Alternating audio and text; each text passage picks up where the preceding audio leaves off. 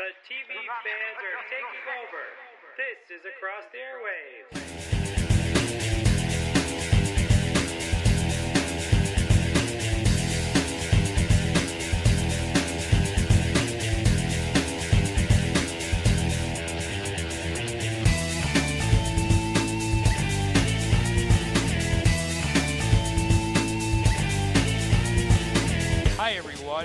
and welcome to another episode of Across the Airwaves, the podcast dedicated to giving weekly TV show episode reviews, along with news and opinions on the entertainment industry.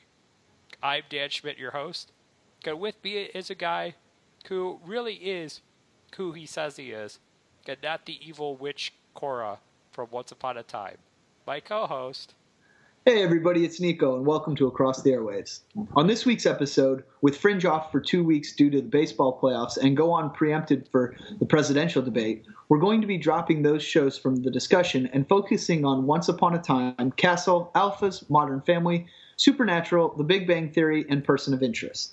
Then we're going to have our Airwaves Rundown section featuring our thoughts on Revolution, Last Resort, New Girl, Sons of Anarchy, and much more, including Arrow. Including Arrow. But before we get into all of that, we have everyone's favorite section, News with Nico.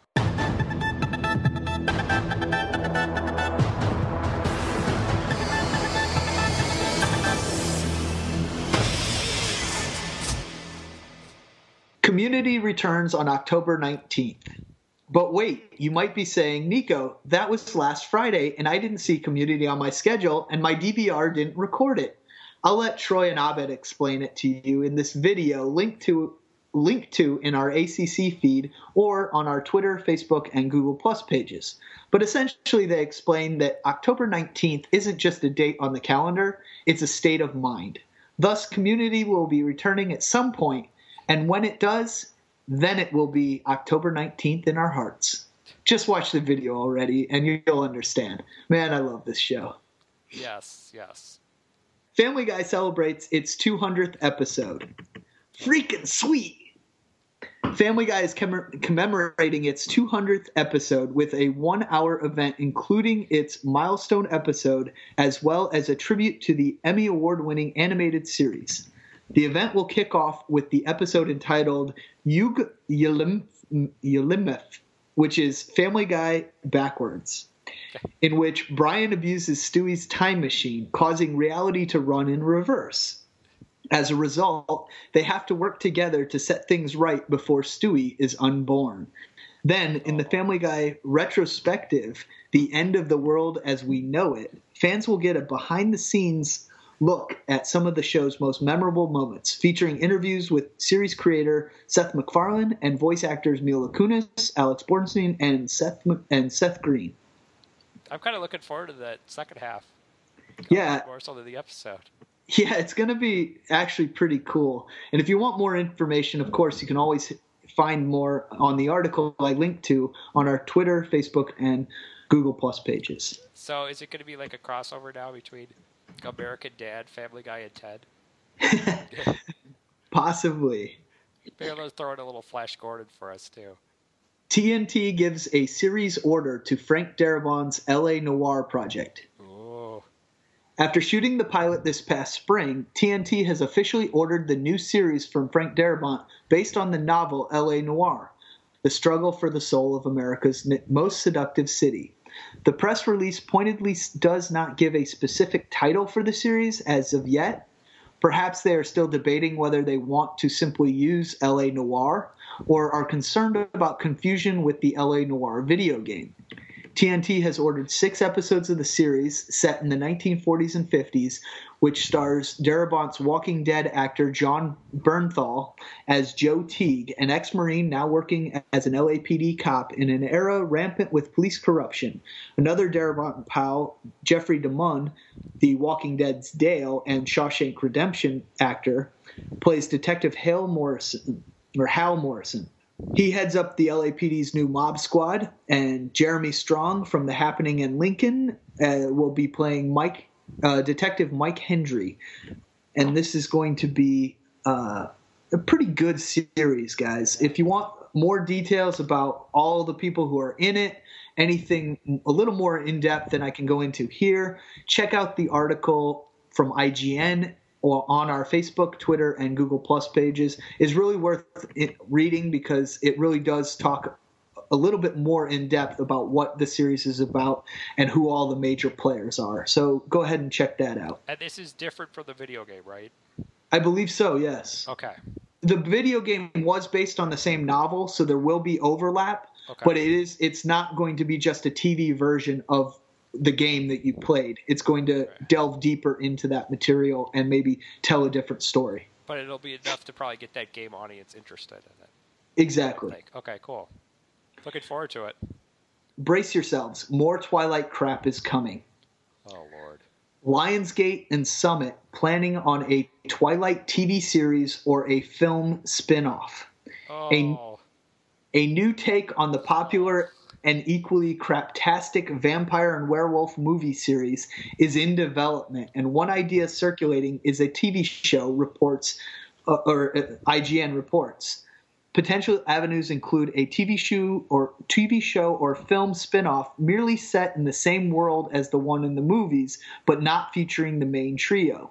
No doubt they'll want to get the ball rolling on this new project ASAP before the hype settles and people come to their senses about that what utter crap this stuff is. If you need more information, I don't know why you would, but you can find it on IGN or on our Facebook, Twitter, and Google Plus pages. I do want to put a link to the ACC feed. Animal practice canceled by NBC. Ooh.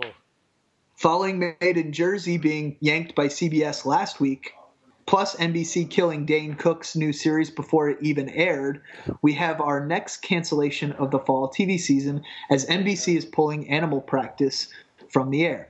The struggling comedy, which had sunk to a new ratings low this week, will be replaced as of November 14th by Whitney, returning for its second season.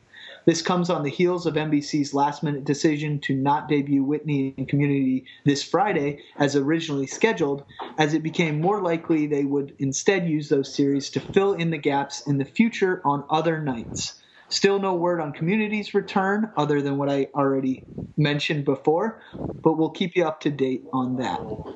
Well, Whitney is not that much of an impressive replacement for animal practice, but okay. Yeah, the guys over at IGN were not psyched about that. Should be community there, but okay. And that poor guy, Tyler Labine, that actor, he can't catch a break. I tell you. Yeah. Brendan Fraser to headline TNT pilot Legends. Interesting. Brendan Fraser is headed to the small screen as the star of TNT's Legends, a drama pilot from Homeland, Homeland's Howard Gordon. The mummy actor will play a conflicted undercover agent who has an uncanny ability to transform himself into a different person for each job. The project is based on a book by master spy novelist Robert Littell. Kind of sounds a little like Quantum Leap, slightly. A little less sci-fi, I think. Yeah, the spy version of Quantum Leap.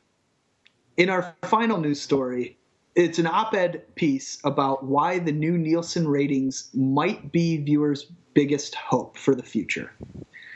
There's a great article on TV.com about the broken system that is the Nielsen rating system. It discusses the fact that there are only 25 to 30,000 Nielsen families in the US, which is about 0.02% of the TV watching population, which is woefully inadequate for a true sample size.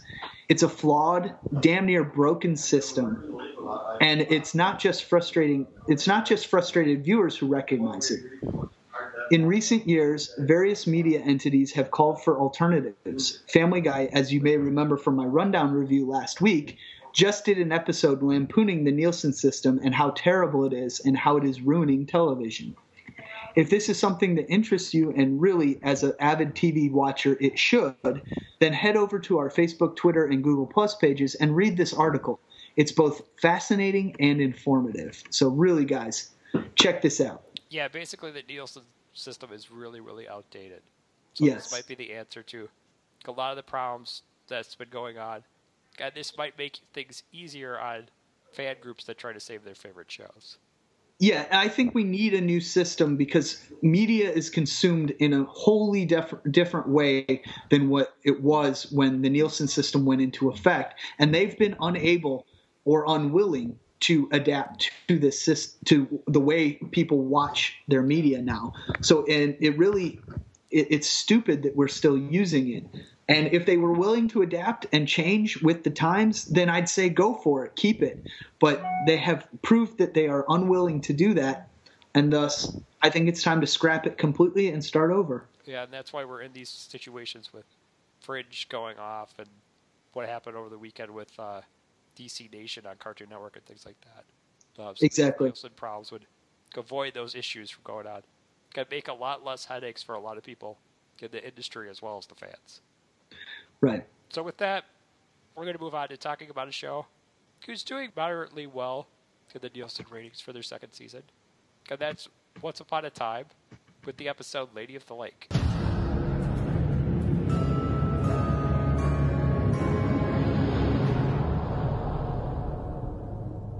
Emma and Mary Margaret join forces with Aurora, Mulan, and Lancelot to find a way back to Storybrooke. Meanwhile, in the fairy tale world, King George poisons Snow White, and Charming must go to the Lady of the Lake for a cure.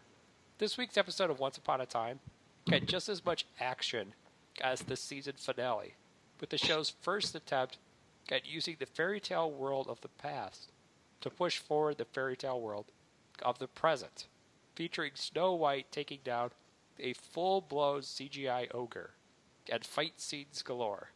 In fact, the scene with the ogre seemed to be one of the biggest highlights for the audience from the episode, because there were an avalanche of tweets during the show calling Snow a badass. Now, Nico, what did you think of the action and the special effects for the ogre in this episode? Yeah, Dan, the action had purpose in this episode. Yes, it was it was great to see Snow kick ass and take some names, but that badassery had a purpose. And that purpose was to focus our attention on the Snow and Emma relationship, and especially on the change in dynamic now that they are in the fairy tale world. Snow is long, no longer the meek school teacher, she's a fighter, a protector. She's the strong one now. This change in dynamic initially throws Emma as she doesn't really know how to function in a world where all her skills, weapons, and life experiences mean nothing, nor does she know how to react to Snow's newfound confidence and seemingly her change of character. Dan, this great fight with the ogre, which seemingly, while seemingly short and not exceedingly heavy on action compared to, say, the Avengers or a super any superhero movie, was exactly what was needed here in this scene. The action progressed the story and was not merely there for the adrenaline rush, and that made this a great action scene. The CGI was not bad all, either. It was great for TV, though I think the dragon was cooler last season. Yeah, and the thing you have to think about there is that was a season finale episode. Exactly. I mean, you've got to bring it all with the finale. This was episode two of, or episode three of, you know, the second season. So Right, and I got the pull back there. Yeah, that's why I say it was not bad and actually pretty great for TV. Right, exactly. And hopefully, as this show continues to achieve success, we'll get some big strides in terms of those effects and whatnot.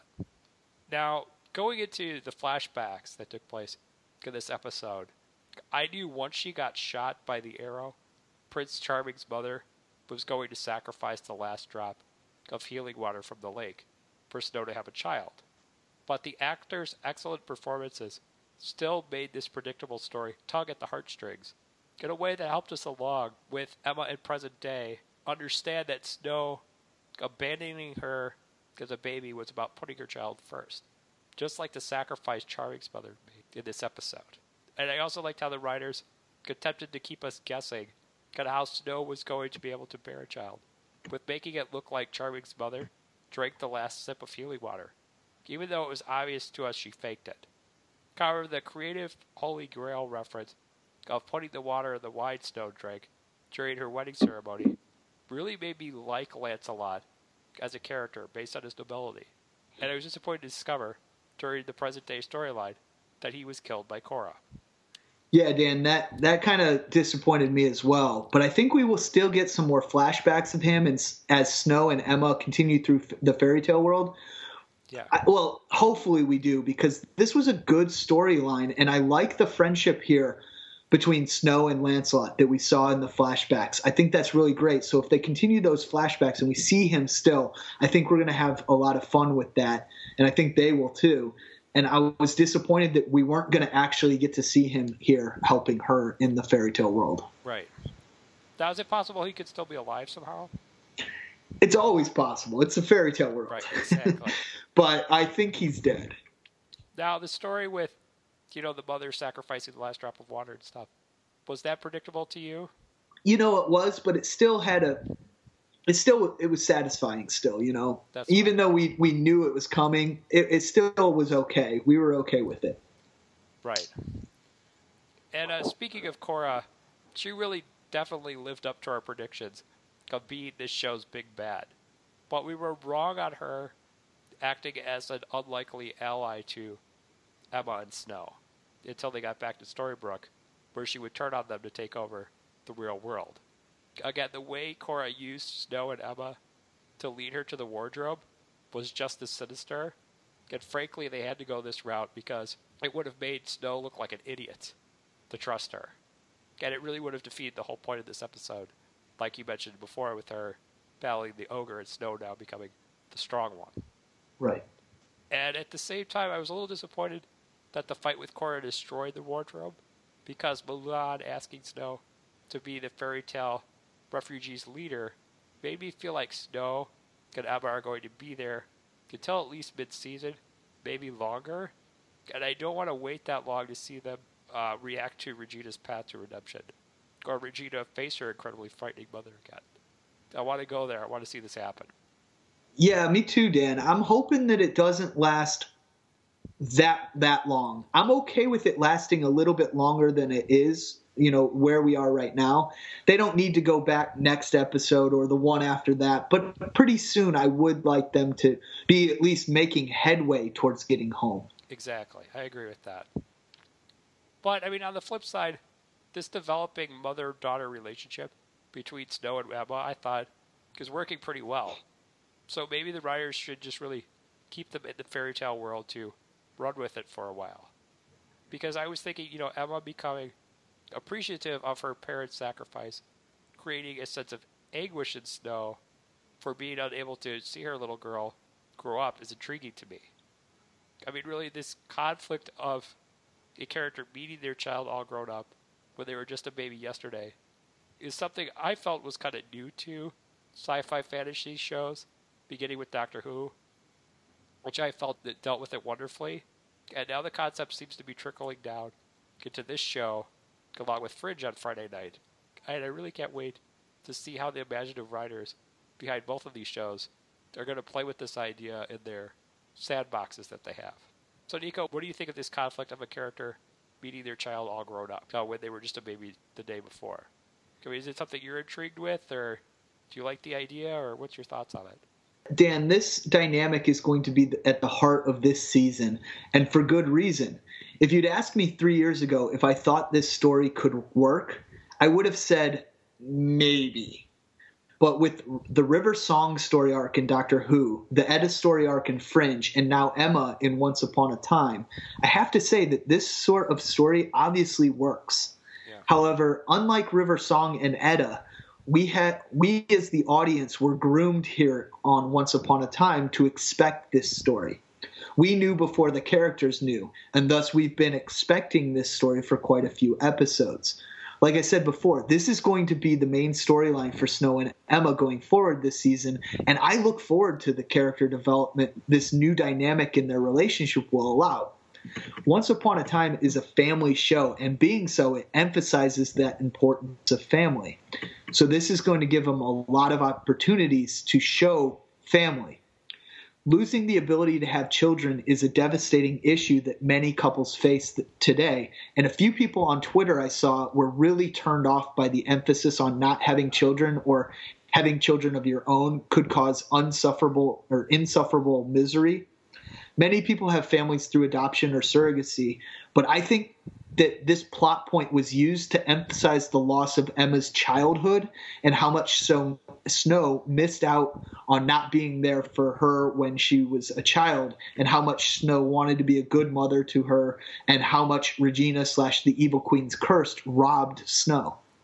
I also think we will see Snow and Emma bond even more over the fact that they both missed out on the early years of their kids' lives and how much they regret regret not being there for their kids. So I think now that they're together in this story world and they're almost the same age. Right. They're almost the same age, you know, and that they have similar things. They both essentially abandoned their children for what they thought was better for their children. And now they are reunited with their children. Henry's much younger than Emma was when Snow was reunited with her, but still they're going through the very same thing. And that will allow them to have a strong relationship despite the fact that Emma or Snow missed out on Emma's entire childhood. Yeah. And so I like this. Well, it's a it's a mother daughter relationship we haven't really seen before. Exactly. With them being so close in age, they have the same kind of frustrations and issues, and to see them at the same point, it's weird. It's like they're almost like sisters, but one has to show more seniority over the other one, as in Snow. Yeah. It's funny because the actress who plays Emma is actually older than the actress who plays Snow Oh, yeah. in real life. So that that's always funny. Yeah, and going on with his family or character interactions, I really love seeing Henry take matters into his own hands in this episode, as it really reminded us like what an entertaining character he is to watch for just simply being wise beyond his years. And he kind of did this in that whole scene where he convinced Jefferson, or the Mad Hatter, if you want to call him that, to reunite with his daughter. And Henry's resourcefulness in this episode uh, as well just made him this character, and he, he was this way through all of entire last season. But you just can't help but root for the kid, especially the scenes where he uh, tricked Regina into meeting him for lunch so he could sneak into her vault. That was awesome and pretty slick. And again, it was wrong for him to sneak off on his own and lie and some of that stuff, but the fact the kid came up with that, that's pretty cool. And at the same time, Prince Charming's interactions with Henry in this episode and teaching Henry the lesson that there's some things he shouldn't do alone really began to make their relationship rival Henry's relationship with Emma in my book. I can accept Emma not being there more so because Charming's relationship with Henry is coming off so strong. Also, that scene at the end where Charming gave Henry a wooden sword to teach him how to fight really brought a huge smile to my face as I absolutely can't get enough of scenes where a heroic character mentors or inspires kids. Although the way this scene ended with the real world version of the king watching Charming teach Henry the art of sword fighting makes me wonder how he's going to fit into things. And if he'll end up becoming an enemy or an ally. I love that scene where they they were sword fighting too, Dan, at the end. That was great. I thought that was that really solidified his change of of thinking, you know, and really deciding Right. I need to bring Henry into whatever we're doing. I can't just think I'm going to do this all myself. I need him just as much as he needs me. That was great. And you know, I think the king is actually going to be an ally. I think so too. I think he's going to be there, and I think he's going to try and be a, a, a father figure to David slash Charming that That he- that he never was. And I think when Cora returns, that that's going to also be the impetus that starts it, Okay, that's interesting. or or, or gives him the courage to do it, because maybe he tried or wants to be more of. Uh, you know, an ally and and wants to be like a father to him, but he just could never could never get beyond his pride to ask for forgiveness or to beg or to try and make up make amends for all the terrible things he had done. Because it was clear, I mean, he made it very clear in the scene we got with him in the fairy tale world that he was lonely. Yes. And that kind of remorse we almost felt for him, I think will play a big part in us accepting that. But all in all, with this episode, this episode made good steps forward in improving upon the Snow and Charming character. hmm Now that the fairy tale versions of them have come together with their real world version, they're much stronger characters, and we can see them lasting for much longer. And we're not thoroughly annoyed with them like we were at the end of last season. Right. So I think they've avoided that issue. They're past it now, and they fixed it. And I mean, here we go for more episodes. And I'm gonna say I can't wait for next week's episode, where we get the first appearance of Captain Hook, who I really think is going to be another one of the show's big bads. And that was kind of based on footage shown at Comic Con of him ravaging Mr. Gold's shop. And for me, Peter Pan was my, one of my favorite stories as a kid. And I even dressed up as him for Halloween. So I'm excited for this show's interpretation of good old Captain Hook and to see how he fits in with the fairy tale characters, especially Rumpelstiltskin, because it seems that they have a bit of a rivalry. At least that's the way the trailer made it seem. I agree. Peter Pan was always a family favorite movie and definitely favorite one of our favorite rides at Disney World. And I can't wait to see Captain Hook brought to life on one of our favorite TV shows. So I'm I'm excited for next week as well. And just so you know, I wasn't. I'm not going to be Peter Pan this year. Because I don't want anybody like fantasizing, oh, Dan was Peter Pan last year? What's that about? No, no, no. That was when I was a kid. Just want to clarify. Nice. And since you need to know about that, that's a great way to move into the title of this week's Alphas, which was called Need to Know. People like me. Yeah, while Rosen interrogates an alpha prisoner, Gary and Bill try to rescue Skylar from Parrish. This week's episode of Alphas went the way that we thought it would for the most part, with Dr. Rosen's thirst for revenge causing him to lose his way. Because he, Hicks, Rachel, and Nina went rogue to capture Stan Parrish's right hand man, the fire throwing guy Scipio, and perform an interrogation on the villain that really became more and more inhumane as it went on. Now, it made sense for Dr. Rosen and Hicks to be at the interrogation because they both had loved Danny and were willing to do anything to avenge her death, as we saw at the end of last week's episode. But I was surprised to see Rachel and Nina here.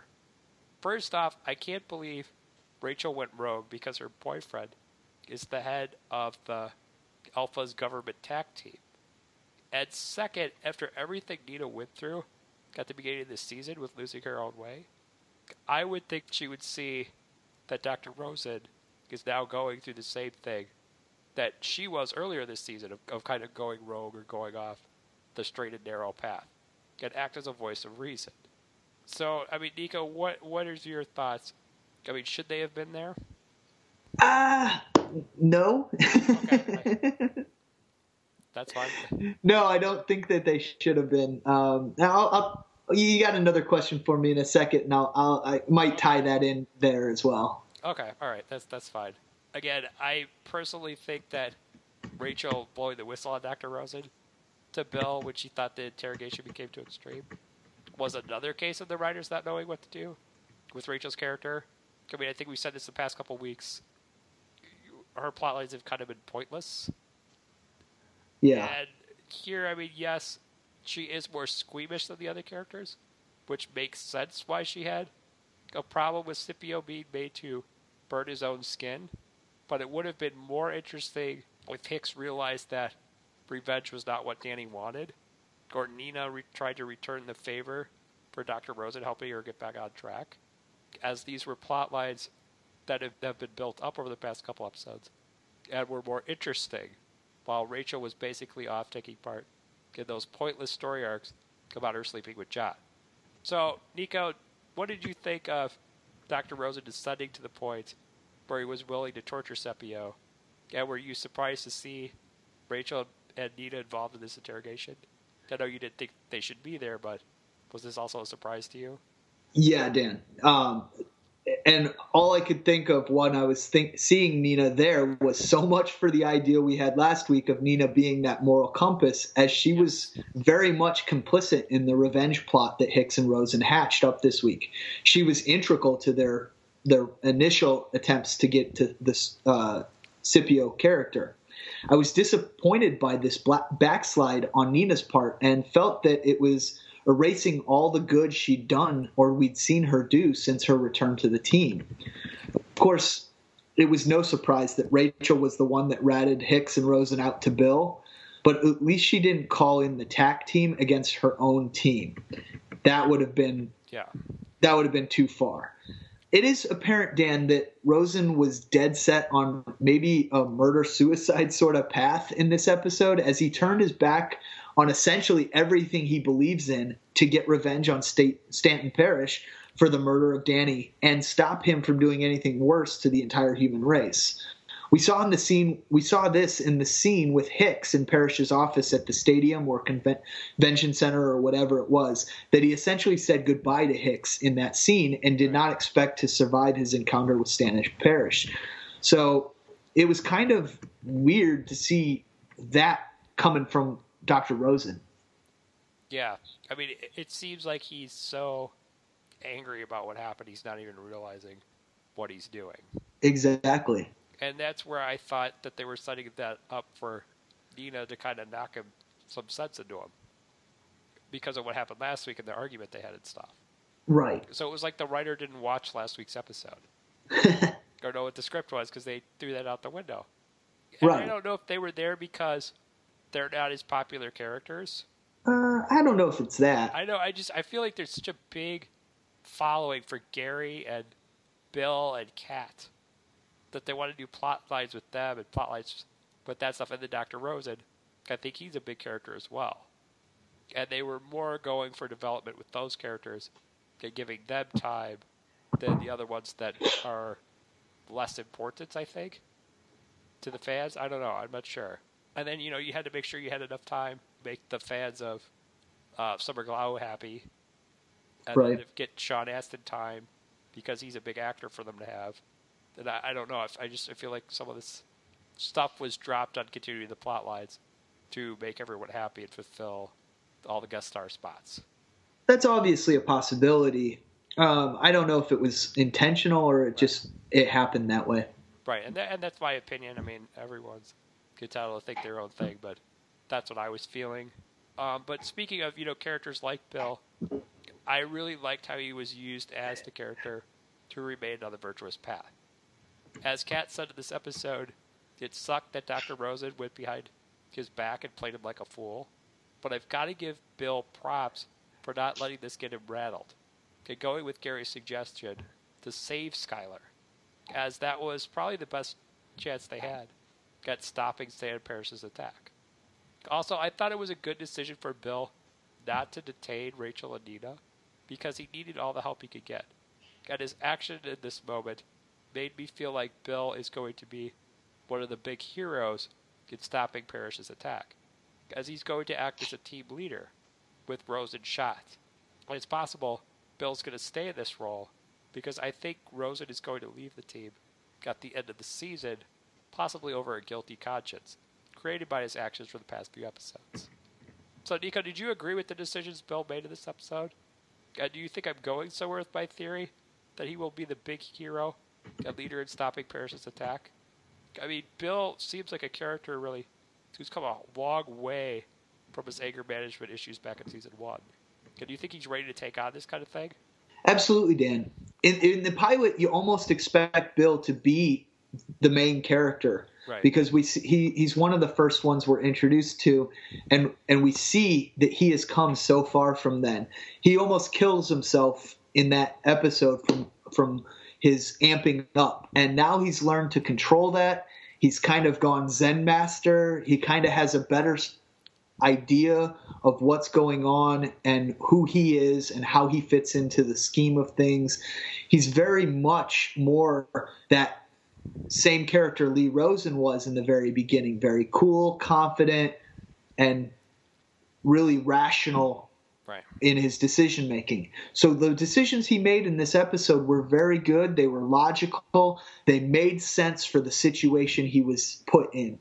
Does he want to get should he have or could he have uh, arrested Nina and Rachel? Absolutely. Should he have? Absolutely not. And that's why he did not. He needed them. He needed their abilities. He needed their insight into what was going on.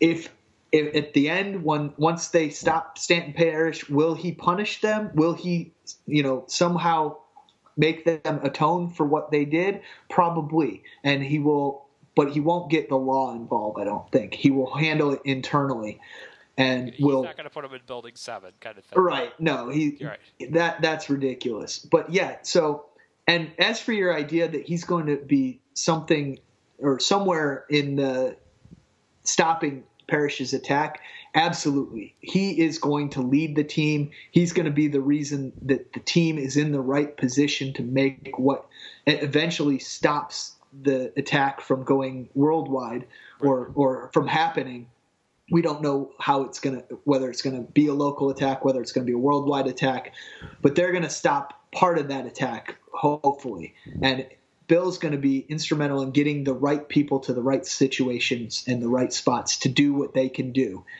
and i think that was i think yeah bill was he was on his a game in this episode Exactly.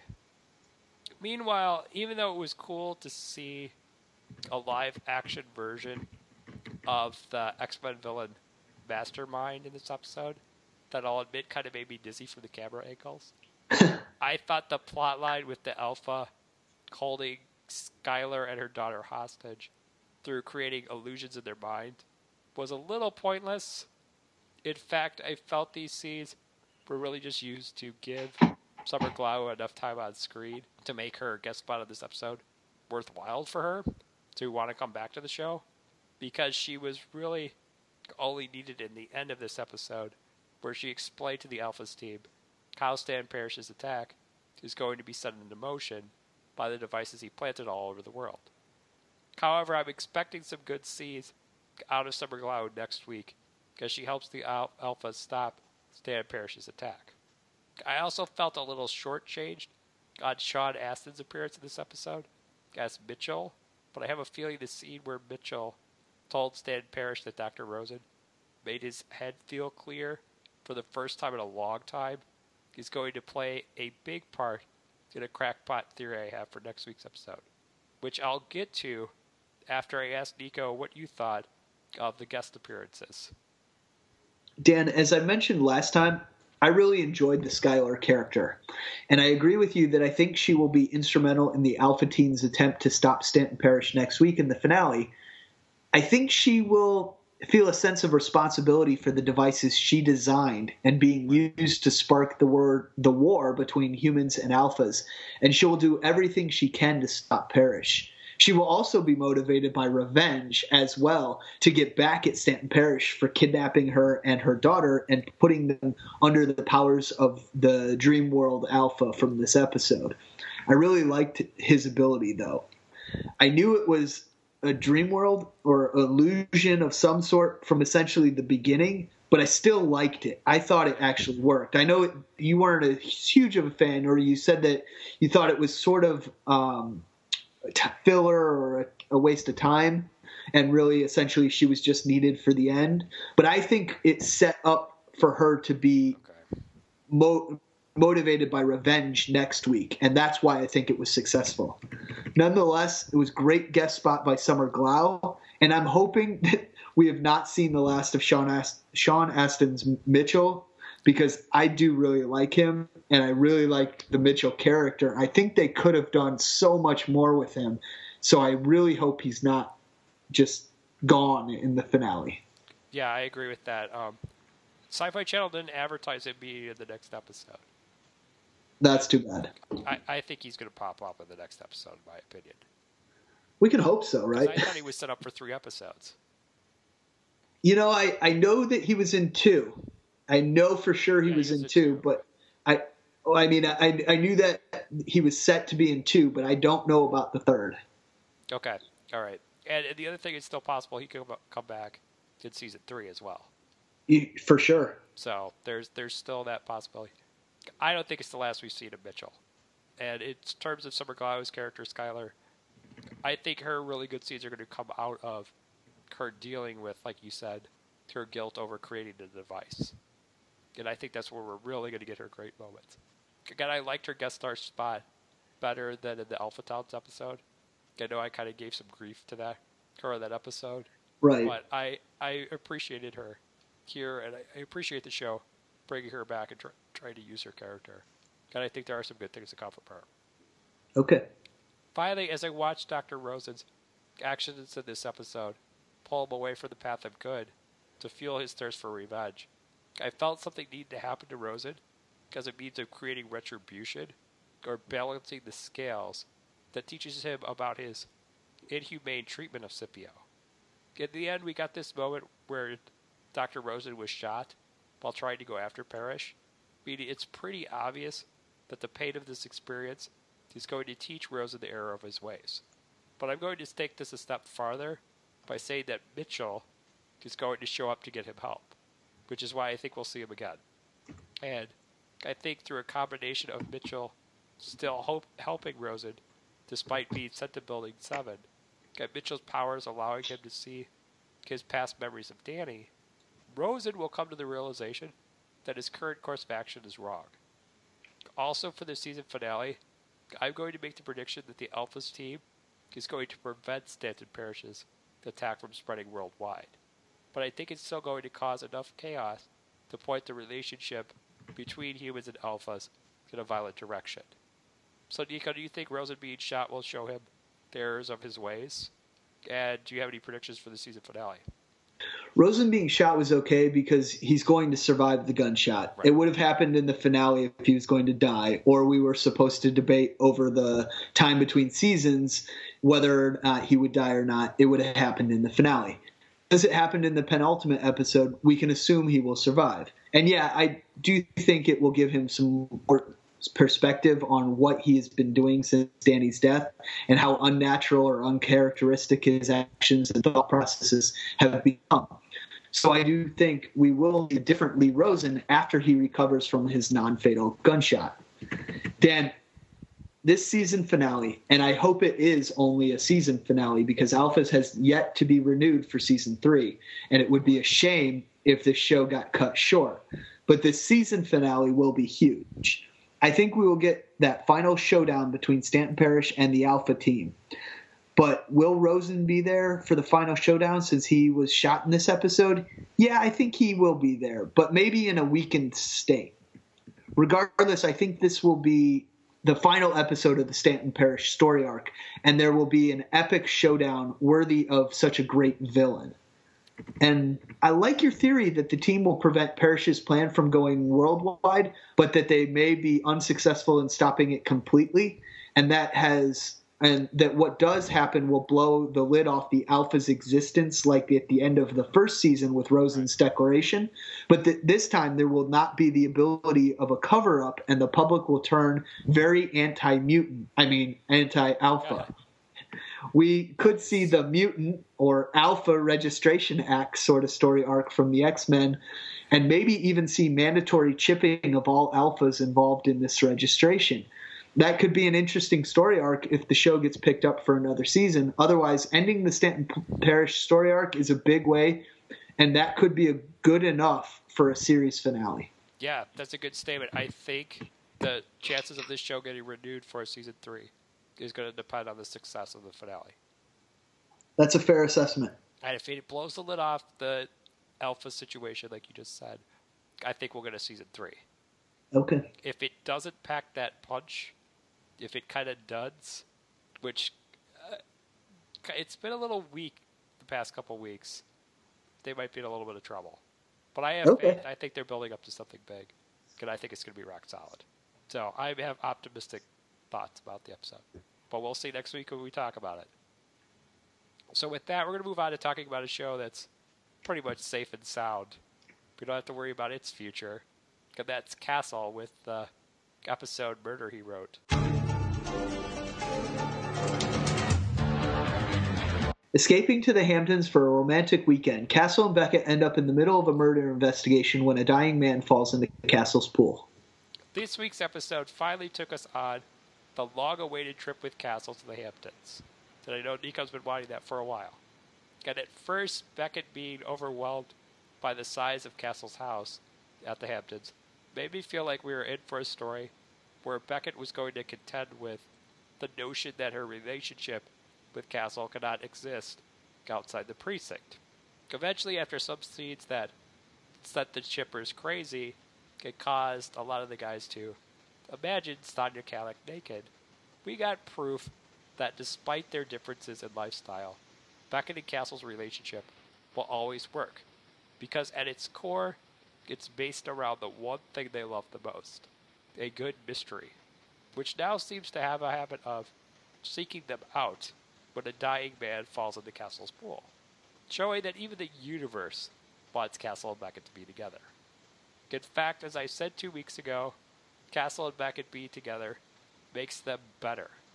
And this episode went to show us that if Castle and Beckett are both got their best when solving mysteries, then of course it's going to be a part of their romance, including the more passionate parts, everywhere they go, whether it be the Hamptons or the precinct. So, Nico, what is your thoughts on my observations about Castle and Beckett's relationship at its current state now? The, when you said that the Castle and Beckett relationship makes them better, you could have been more right. And this show, unlike our Monday Night Nightmare Bones, has become even better with them together. I'm loving this season so far. And this episode was another winner in a season of winners so far. So yeah, absolutely. Them them being together is working and it's working well because everything we've seen this season has been up to par with everything we saw before they got together. So there was no drop off and in fact, I think in some ways it did definitely get better this season. Right. Well, I mean, this show consistently has home run episodes. Yeah. Um, I can't think of an episode where we absolutely hated and blasted the thing. I'm kind of running scared when I say that now. It's coming. But it, again, it's only season five. It's not season six yet, so that's right. Right. But I don't think uh, Castle's going to have any girlfriends come in and screw things up anymore. I think we're past that point. Thank I God. hope so. But uh, from here, with my thoughts about Castle and Beckett's relationship in mind, this episode had a ton of great moments that kept my family chuckling including this show's usual great one liners, the Hamptons chief of police thinking Beckett was a hooker, Castle having a scary encounter with the mob boss, and TV's hottest couple trying to keep Ryan and Esposito from discovering that they are now an item. Also, I've got to say, I really enjoyed David Burke, who has, per- uh, who has appeared on a ton of TV shows we've watched, including Chuck and Bones, as the Hamptons chief of police. He gave off just this enough of a Barney Fife vibe, if you ever watched the old Andy Griffith show, to create a humorous, awkward relationship with Castle Beckett. But at the same time, we could buy into him shooting the murderer at the end of the episode. So with that, Nico, I know this isn't our sit, uh, sitcom, but uh, there was a lot of funny moments in this episode. Did you have a favorite comedic moment? You know, Dan, I think you're correct that David Burke's Chief McCandless was just enough Barney Fife to make the scenes with him enjoyable, but I didn't really find him that funny. Like, I didn't find him laugh out loud funny. I enjoyed the ridiculousness of a Hamptons police chief who only dealt with drugs and parking tickets in his entire career and then ends up shooting his own deputy, who also happens to be the local meth drug lord. But besides calling Beckett a hooker, which was laugh out fu- loud funny. I didn't really laugh at his antics too much, but I did laugh when he implied that she was a hooker. That was enough to make me laugh. But, you know, I didn't really have a, a favorite line that he said or anything other than that. Well, I, I was just talking in general about the whole episode. I, yeah, I mean, I enjoyed it. I enjoyed it for sure, but it wasn't like Right. Oh, you know, I thought he was so funny or anything like that, but it was good. I, I think what was funny was Beckett and Castle's reactions to him. I think that's what made it funny. It wasn't him, it was Castle and Beckett reacting to him that was funny. That's a good point. And really, I sat through this episode having a good time, chuckling at stuff, until that one horrid scene. And you know what I'm talking about, where Nathan Fillion got him his own mouth said that infernal word that describes Castle and Beckett that we refuse to say on this podcast. Yeah, I mentioned that later. That's, that's the opposite of coffin. I I just imagined you like collapsing off the couch in agony when he said that. I cried a little bit. Okay, okay, well, we'll talk about that in a minute. Meanwhile, back in the city, Ryan and Esposito provided the support to who they thought was just Castle solving this week's mystery, while trying to figure out the identity of Beckett's new boyfriend. In my opinion, I enjoyed Ryan Esposito going back through Beckett's old boyfriends, as it reminded me of past Castle episodes that I've enjoyed and conversations we've had here on the podcast, where we would go crazy over the will they, won't they days of Castle and Beckett's relationship. But I would have to say my favorite part of Ryan and Esposito's whole boyfriend investigation was when they confronted Lanie about Beckett still being with Josh. Lanie is a character who my dad, who's a big Castle fan, claims to deliver some of the best sarcastic one-liners of the series, and she sure lived up to it here. Plus, Castle being put on speakerphone with Beckett in the background freaking out just added to the humor of this great scene with the precinct cast. And as for the resolution to this side plot, my family and I were taking bets on if Ryan and Esposito were going to find out about Castle and Beckett's relationship in this episode. And it turned out we were all sort of wrong, as Ryan found out about the secret relationship. But the way he discovered it in the interrogation room was probably the best way the people behind Castle could have done it. As I felt we got probably one of Seamus Dever's best comedic performances of the series so far. And uh, Nico, what did you think of the scene, the interrogation scene? Uh, yeah, I love that. I love that scene. I thought Seamus Dever played it very well, Yeah. and I really thought when when he was like, "What was her name? Tell me her name." You know, it was great, and he was like, "Kate." It was Kate, and he's like, "I knew it." and no, that that was it was it was good. I liked it. I, I mean, I really think that was one of the best ways they could have done it. Oh, definitely. Um, and that actor, that was the the boss on Journeyman. Did you watch Journeyman? I did watch Journeyman. I don't. McKidd? Yes. That was the actor that was his boss at the newspaper. Okay, I, I don't remember that, but good call. So I just threw that out there, and uh, he was, uh, you know, a pretty solid actor. Actor who's been Oh, for lot sure. of things. So that was a great person to have in the scene and really make it work for everyone. Uh, now, obviously, Ryan finding out that Castle and Beckett are now an item, of course, prompts him to give Castle a hard time about it because he's well, Castle, and he kind of asks to be given a hard time about things. But Ryan doesn't reveal he knows the secret to him or his good buddy Esposito. On that note, I like that Ryan didn't reveal that he knew about the relationship because it firmly established his role as a member of the precinct team who looks out for Beckett and her team, or acts as the group's conscience, justifying Ryan's elevation to a lead character and coming across as a whistleblower in last season's finale. So, with Ryan keeping a lid on things to support Castle and Beckett's happiness because he's just a nice guy, I'm going to give him the award for ending my Monday night television watching on a feel good note. But I have a feeling that's not going to be the case in two weeks when Castle gets framed for a supernatural style, as in the TV show, demonic killing that I think has the return of the triple killer written all over it, as he was probably able to get the DNA, which the preview said was at the crime scene from Castle, when he knocked him out at the end of the first triple killer episode. Again, I might get overexcited that he's showing up again, and I know I've said it a hundred times where I'm like, oh, the triple killer is coming back, and he's not. But I'm hoping I'm right this time. So, Nico, what was your thought on Ryan's decision to keep Castle and Beckett's relationship quiet? And what do you think of my predictions for the episode in the next two weeks? Am I calling a red herring here? I think Ryan's decision to keep the secret is indicative of his being the moral compass of the team. Yep. The guy who looks out for the other members, as you mentioned, and will protect their secret not only because he doesn't want to see them get hurt, but also to atone for the damage his going to Gates and ultimately doing the right thing last season did to Beckett's career by getting her suspended and her almost quitting the force. So I think he's going to keep it for those two reasons. As for the next episode, not next week since the next episode isn't for 2 weeks, but I'm I'm not sure I'm excited about this episode either.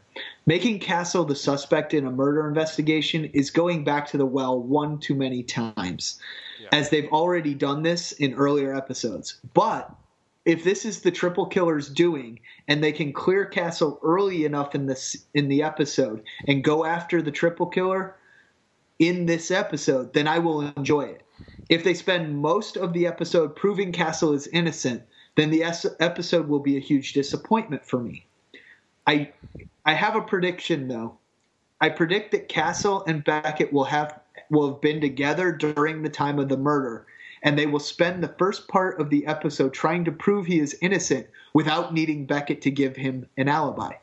Ultimately, Beckett will decide the only way to clear Castle is to come clean that they were together during the murder and he couldn't have done it. When Ryan will find some way to prove Castle's innocence without Beckett and Castle's re- relationship being exposed.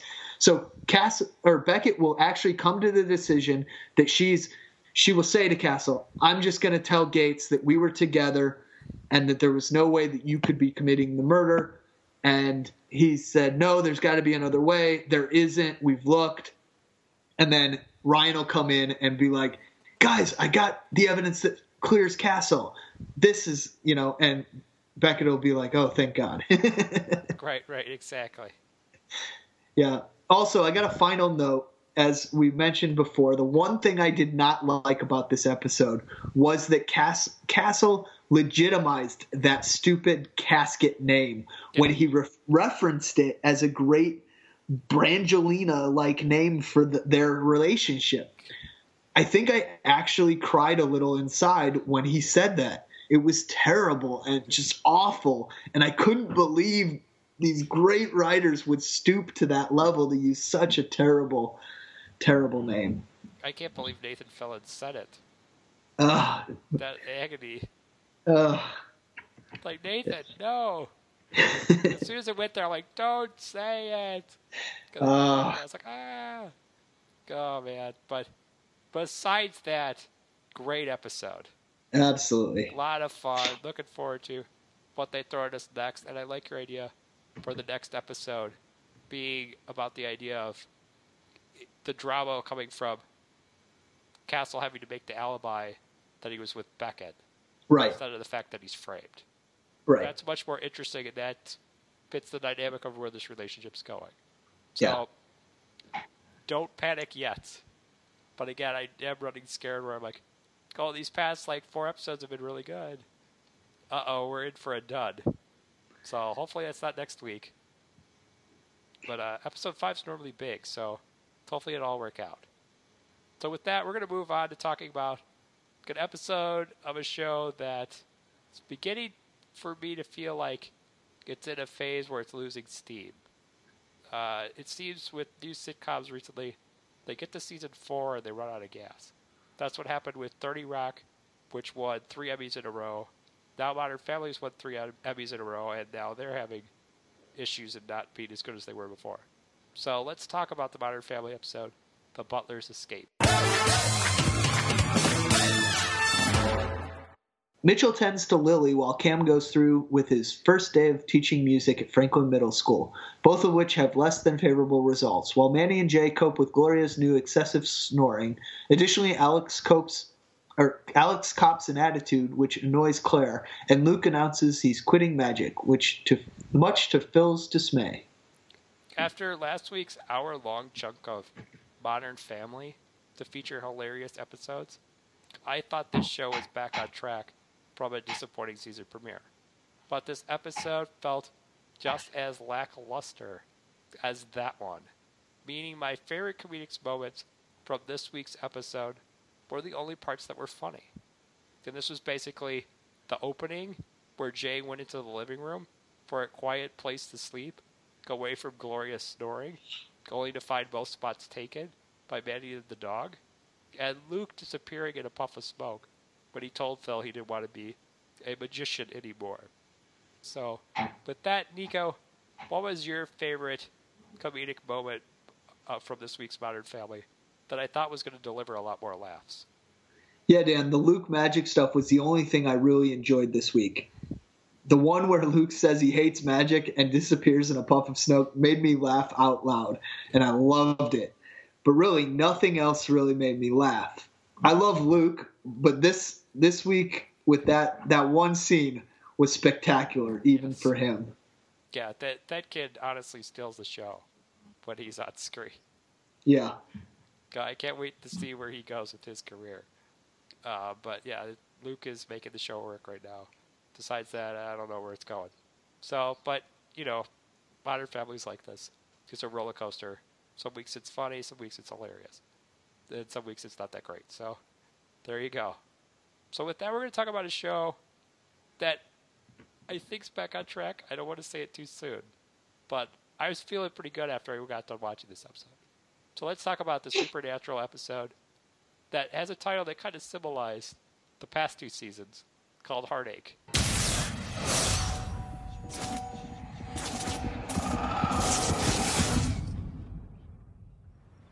The Winchesters track down and capture a killer stalking people who all receive organs from the same donor. However, they soon discover that the case is far from over.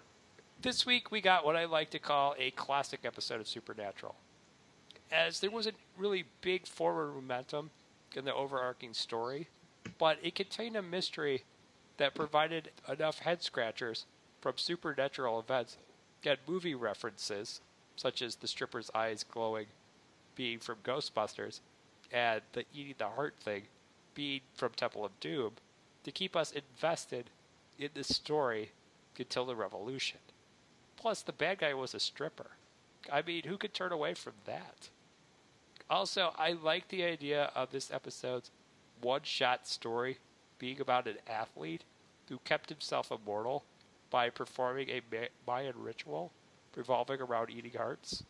There's a whole treasure trove of stories surrounding superstition with sports, or horror like cautionary tales about athletes. And I was glad to see Supernatural go this direction or tackle this genre, especially since it gave me an awesome idea for the writers to do an episode about superstition in baseball, which could throw in a reference to the accursed goat that Cub fans like Nico and I hate. And so, Nico, what did you think of the investigation that went on in this episode? Got this idea they brought up of an immortal athlete. What I liked about this week's investigation was that the brothers did not immediately know what the monster they were hunting was, Yeah. and that led to some guess and check investigation methods that worked well and kept me in the story. If they had known instantly what was going on, like they sometimes do, I would not have been as invested in this story particularly. But by doing it this way this week, I was kept interested in the story throughout to the end. As for the athlete aspect of this week's story, I like the idea that a professional athlete had made a deal with a god for eternal youth and had to keep changing sports and looks to be able to compete year after year and not give up his secret of being immortal. I really kind of like that. I actually really like those stories that deal with immortality and things like that. This obviously was a monster this time, and he had to sacrifice two hearts a year. So he had to murder two people a year to continue that. But if you look at a show I thought got canceled way too early was New Amsterdam, and I always Right. mention that show because I did very much enjoy it. It dealt with the this same aspect, n- not in the monster sense, but the immortality and how a guy had to change his identity every 20. In that one, he did it every 20 uh, years, but he wasn't high profile people, so he could get away with it. And usually, his kids would then become his parents. And that was kind of really cool. So I really liked this story. I really liked where it went. That's basically what I was trying to get at. Right. No, that's that's a good call. I mean, I do think that concept does work for a series, and it's a shame that show didn't work out because that seems interesting to me. Yeah. And ultimately, this week's supernatural murder mystery did something interesting as it led to a resolution that brought something into the show we really haven't seen a lot of love. No, I'm not talking about brotherly love. Believe me, this show's tackled that. I'm talking the romantic style of love. As Winchester's answers to bringing down the monstrous stripper came from an old woman who fell in love with the immortal athlete, changing him from someone who was obsessed with competition to a man who killed himself because he could not stand the fact that the woman he loved was getting old. With that being said, if this was season six or seven, some of the writers that worked on this show would have set it up that this revelation had nothing to do with the Winchesters. But the writers now seem to care enough about the characters for this to really hit home for both brothers, with it applying to Sam's love for the veterinarian Amelia changing him, because we saw in the flashbacks, and Dean's time in purgatory making him go back to the guy who gets a thrill out of being a hunter of supernatural things. So, Nico, I mean, what was your thoughts on how this cautionary tale about the immortal athlete falling in love connected to Sam and Dean's personal issues and what was going on with them throughout the episode? You know, I really liked the idea that when the monster met his true love, he ultimately decided to give up his immortality so he did not have to live without his love that added a significant or uh, added a slightly different feel to this monster, especially since he killed himself, but just didn't do a good enough job killing himself that his organs didn't burn, and they were ultimately transported into others, turning into new monsters that were exactly like he was. I love that idea as well because it was a combination of a murder transplant ghost story and a deal with the devil sort of story, and I, I sort of really love the, the combination of those two things in this. Uh, you know, the in to be that cautionary tale about the immortal, uh, immortal athlete or immortal uh, being, and I like that, and I liked how it kind of did sort of connect. It, I didn't get the connection maybe as much as you did, Dan, in my my watching, right. and really didn't see it until I got you know, I read through some of your comments, but I do like the idea that it did connect to Sam and Dean's personal issues. Dean got something completely out of this story or this experience different than what Sam was getting. And it, it totally validated everything Dean was feeling in how he was back. He was back to the guy he was before he went, before uh, season six, you know. he was back to that guy and he, he felt everything was right in the world. Sam felt validated that he was no longer that guy. He was no longer the guy that he was, and he probably was back to the guy that he was before Dean got him in the pilot, you know, came and before he lost Jess, you know. So I think that both of these guys were their feelings were more intense afterwards or validated afterwards that they what they are feeling is exactly what they're really feeling. And I liked it how you know what you said is it's almost like they treated them as separate characters. Uh huh. You know, they have separate things going on. Where I think in previous seasons, the past two especially, they were treating them as as one entity. Uh huh. As one person and having them both go through the same crap. And you got to remember, these brothers are different. And really, that's what this show should be doing to pack the punch it once had. Because I kind of get up on my soapbox here. I mean, this show should be combining elements of horror with the brothers' personal drama of fighting for the things they want while still trying to stick together. Instead of going for full on horror, in other words, these past two weaker seasons kind of run like horror movies, with Sam and Dean almost left victimized for life by the monsters they've had to face. And that's great if this was a one and done movie or American Horror Story, which is a TV show where they bring in a completely new cast of characters for the next season. But Supernatural brings us back to the same characters every week, meaning there needs to be a reason for us as the audience to keep coming back to them. And Doom and Gloom just wasn't cutting it. I mean, we follow a TV series to escape the stress and complications, cover everyday life, not to feel worse about them by following the Winchesters into a void of darkness. However, now Jeremy Carver, as showrunner, has proven he understands this by bringing Supernatural back to its roots of being a show about Sam seeking revenge on the demons for ruining his life and overcoming this tragedy to escape the life of a hunter. Although I don't want to call this a reset button because Dean telling Sam that he only feels like he wants to leave life as a hunter now, only to change his mind later, was a perfect way for the writers to not deny that the past seven seasons happened, but explain that the first five seasons was about Sam getting revenge. Six and seven were about I don't know what. And eight is all about Sam overcoming the tragedy demons put in his life. Yes, Sam's life is crazy, violent, and contains things we could barely fathom if they were real. But Jeremy Carver is allowing us to see ourselves inside of Sam because he's got his own ups and downs in his life, just like the rest of us. The demons messing up his life in the first five seasons were a down, and now in finding love, he's at an up that we're compelled to learn more about because us true fans want him to rebuild his life. Again, everything I just said might come across as complicated to those of you listening to the show, but it's TV writing 101. Because when it comes down to it, almost every show at its core has a central storyline about a character suffering some kind of loss that shatters the fabric of who they are and what compels us to keep watching every week. Because how well the writers present their struggles with piecing their lives back together.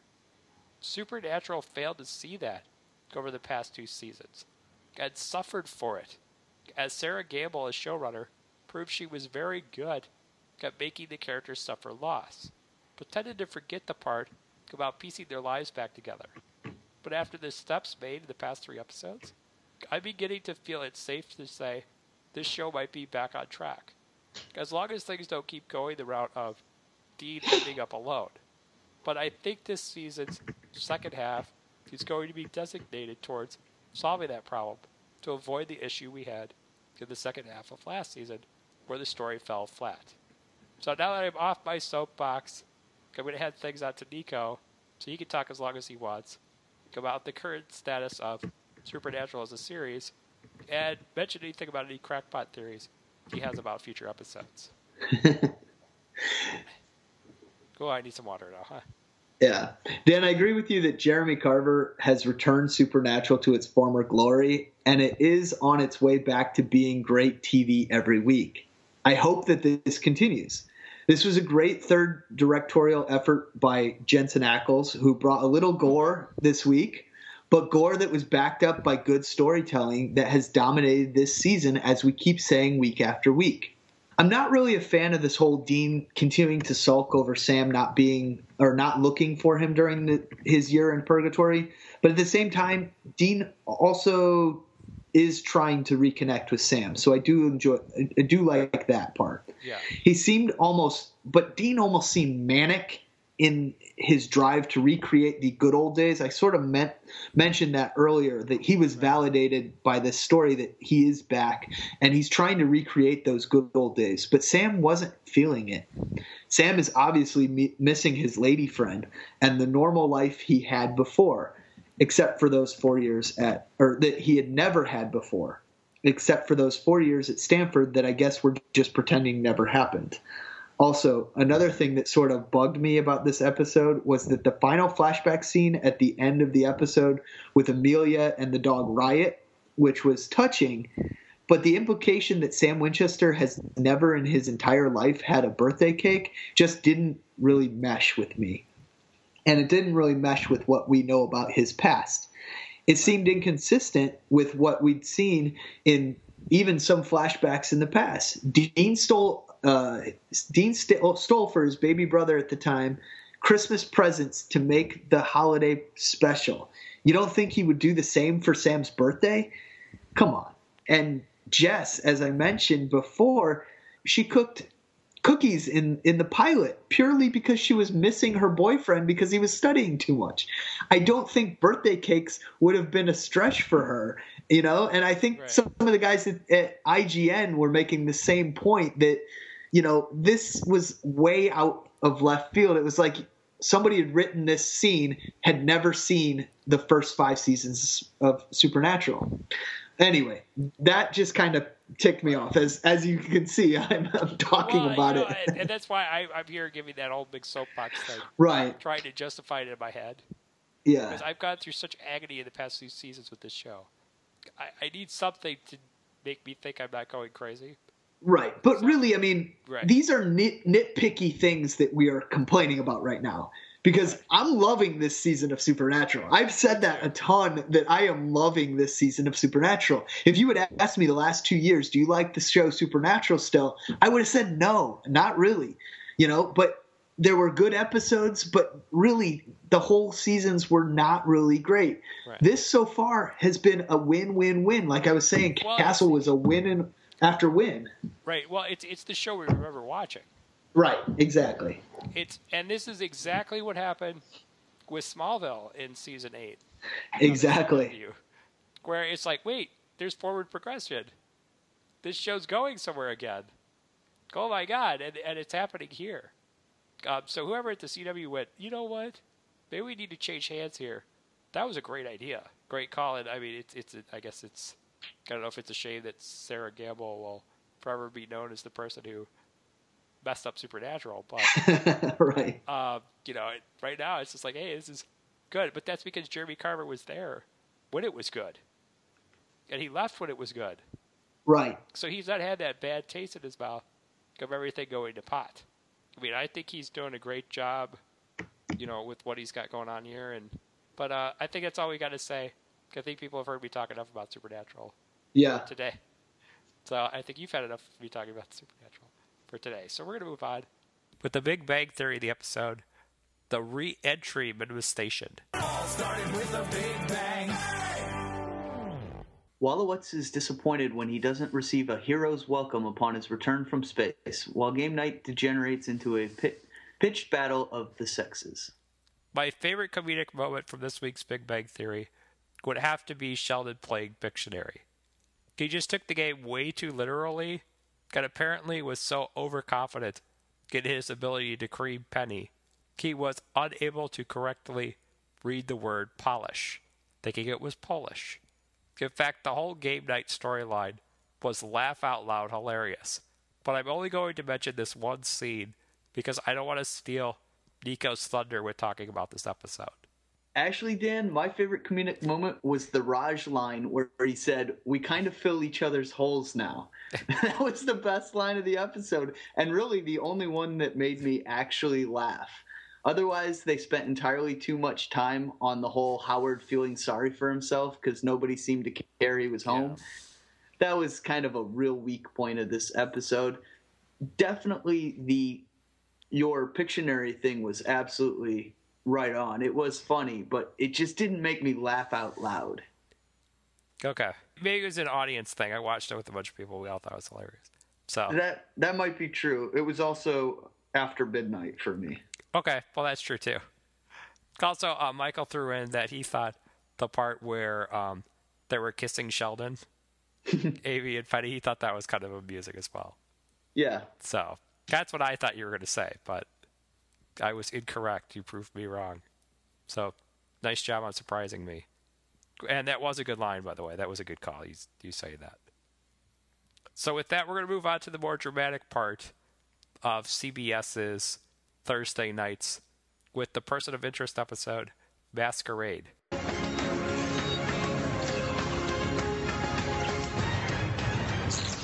Reese returns to field work and must protect the spoiled daughter of a Brazilian diplomat. This week's episode of Person of Interest was all about the audience, writers, and characters all getting their bearings straight following the end of the Save Finch from Root story arc. Now, just because this was a slow episode, that didn't mean it wasn't entertaining. As the interaction between the main characters and their witty banter with each other can be grinning throughout the entire episode. And it's very noticeable that the writers are having a ton of fun playing off the buddy cop banter with Fusco through the caller ID for Finch on his cell phone being Mr. Good News. And the girl Reese was protecting, explaining how Fusco remembered her uncle. Honestly, the writers of this show has got it to the point where their lead characters mesh together really well. That's a great thing for them to have in slower episodes like this one.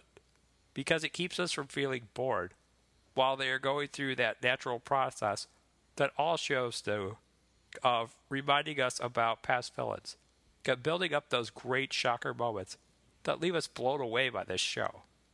So, Nico, what's your thoughts on the connections between the lead characters at this point in the series? Is that working for you? Did that hold you over? Get a slower episode like this one? Yeah, Dan, it did. As I said a few weeks ago, I thought this show was so much better now that the entire team is working together.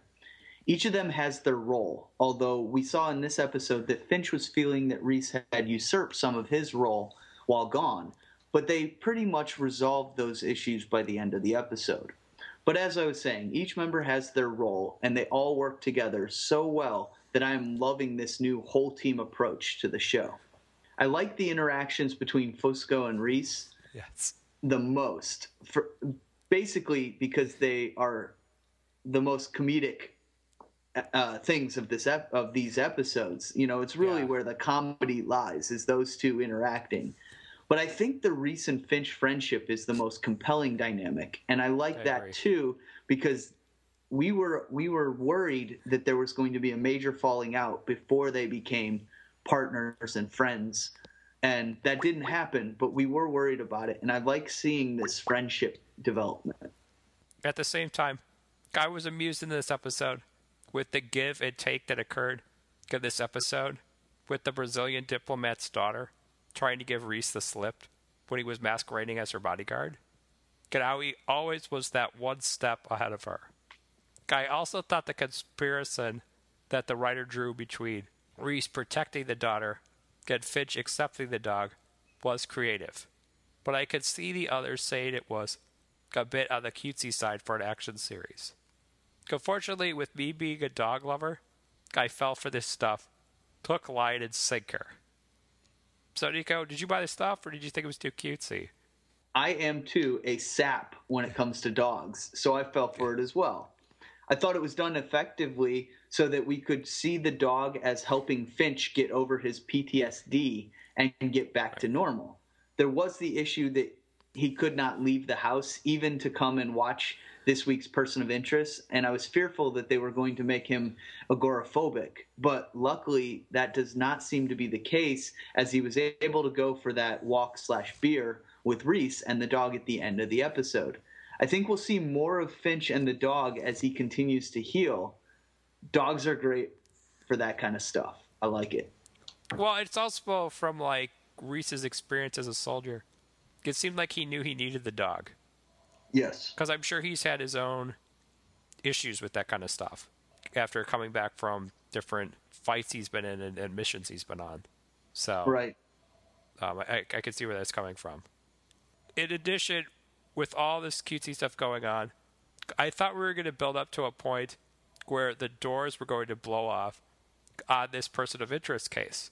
Got the mission to protect the Brazilian diplomat's daughter was going to erupt into some government conspiracy or some big thing like that. But surprisingly, the story digressed into a much smaller conflict involving urban drug dealers. In my opinion, I was fine with the conflict of the week introverting instead of extroverting. But I was kind of disappointed that they didn't do more with the story arc caused by the bad guys just being average drug dealers of the pampered and spoiled diplomat's daughter losing her innocence for simply just being at the wrong place at the wrong time. Now, Nico, what did you think about the case not exploding and becoming something smaller, like a drug bust? And also, what did you think about the serious turn this story took for the diplomat's daughter? Dan, this was a standard person of interest episode, and thus this was exactly the way the story should have gone. If it blew up into a government conspiracy and became a huge deal, it would have been too unbelievable that we would have been taken out of the story. Rather, they could satiate that desire of ours by bringing the true government conspiracy story arc back into the limelight with the reintroduction of Reese's old partner, Agent Snow's return, and the idea that the woman who was Nathan's contact with the NSA was chipped like a dog, and how that was a huge problem for the guys behind the conspiracy. That was where this episode really shined. Yeah. And so it didn't need to blow up into a, a Brazilian government conspiracy. Also, in the opening of the show, they even talk about how they're worried about the insignificant people that the machine sees, but the government and other law enforcement authorities overlook. Exactly. So it's good to remind us in the second season that this machine also deals with, can handles the little cases as well as the big ones.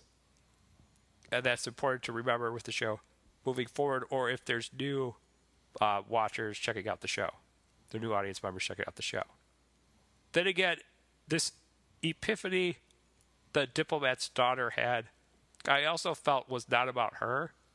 It was a metaphor, at least what I thought, regarding the personal conflict Finch was facing in this episode with being afraid to go out again after being kidnapped.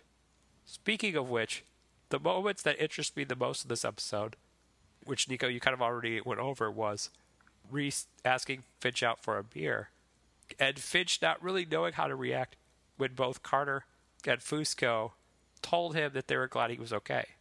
And it makes me feel like that with these scenes happening, his character's story arc is going to be about overcoming his struggles, centering on connecting with people. In other words, last season was about Reese and Finch solidifying themselves as allies. And I think this season is going to be about them solidifying themselves as friends. I know that sounds a little buddy sitcom like, but you know what I mean, right, Nico?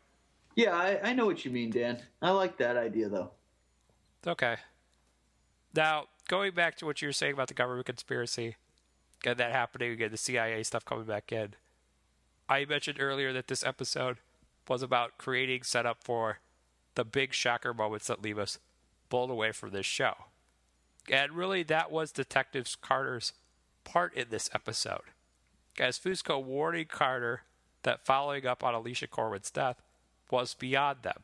Him saying that almost in a way made Carter just curious enough to go on a one woman investigation where she ran into Agent Snow, who I originally thought was up to causing some trouble for the CIA to either capture Reese or do some bad thing. But I forgot that he was left last season at the mercy of Reese's old partner. And I was kind of shocked after getting us that scene to see him working for her. But that turned out not to be the case at all, as Agent Snow is shown with a bomb strapped to his chest, making me think that ex partner is trying to get Snow's number to show up on the machine so she can take out a major target, along with Reese and Snow at the same time. Because we know if Snow's numbers comes up, Reese and Finch are most definitely going to want to get involved. Unfortunately, I don't think that episode is going to take place next week because the preview showed that it's going to be about the mob. But that's okay because it may mean more development on the Elias story, which is always just as good.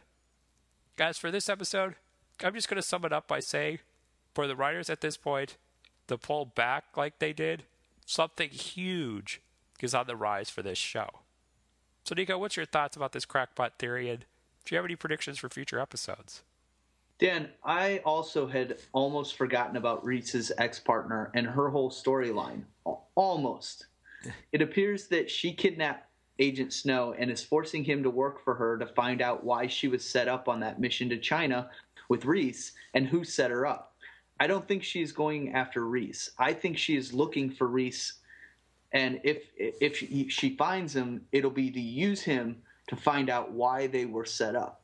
She may even want Reese to become an ally in the future. I, I like her character only because she kind of seems really interesting to me, anyway. Yes.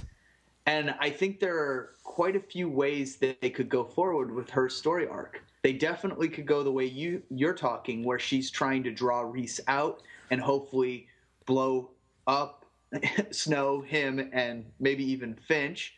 She may try to expose the machine if she finds out that it is what set her up. Yeah. She may be just trying to find out who set them up and get payback on them or just kill them. Who knows? Yeah. Um, you know, and so there's so many different ways that this could go.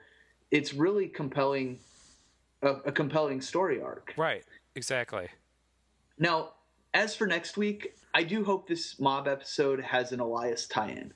If not, it will not ruin the episode for me. But it has been an awful long time since we had an Elias episode, Yeah. and it's about time for that to occur. Much like they revived the revived the ex-partner and Agent Snow arcs this week, it's probably Elias's turn next week. Right. So I'm looking forward to that. This is such a great show. I, I'm really enjoying this second season. Yeah, I mean, this was a, a laid back episode, Mm-hmm. but it still gave us enough to keep us excited for what's to come.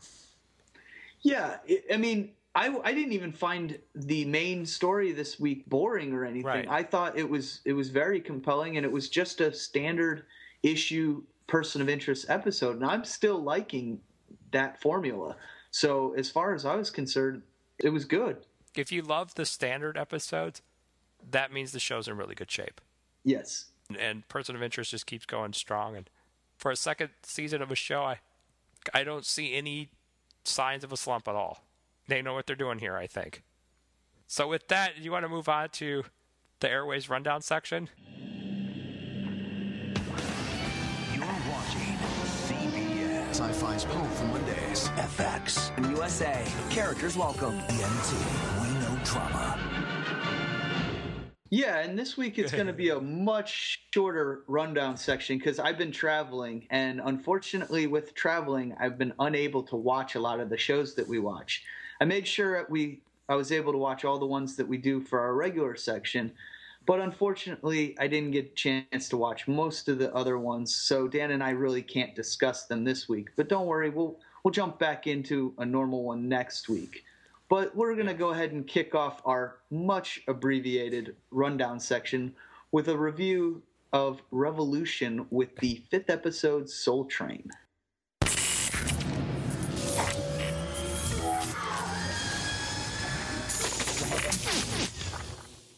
After orders from Monroe, Danny becomes more valuable, increasing his safety. The group experiences more problems in finding him, however, and the problems weren't as exciting as I thought they were cracked up to be. So take it away with that, Nico.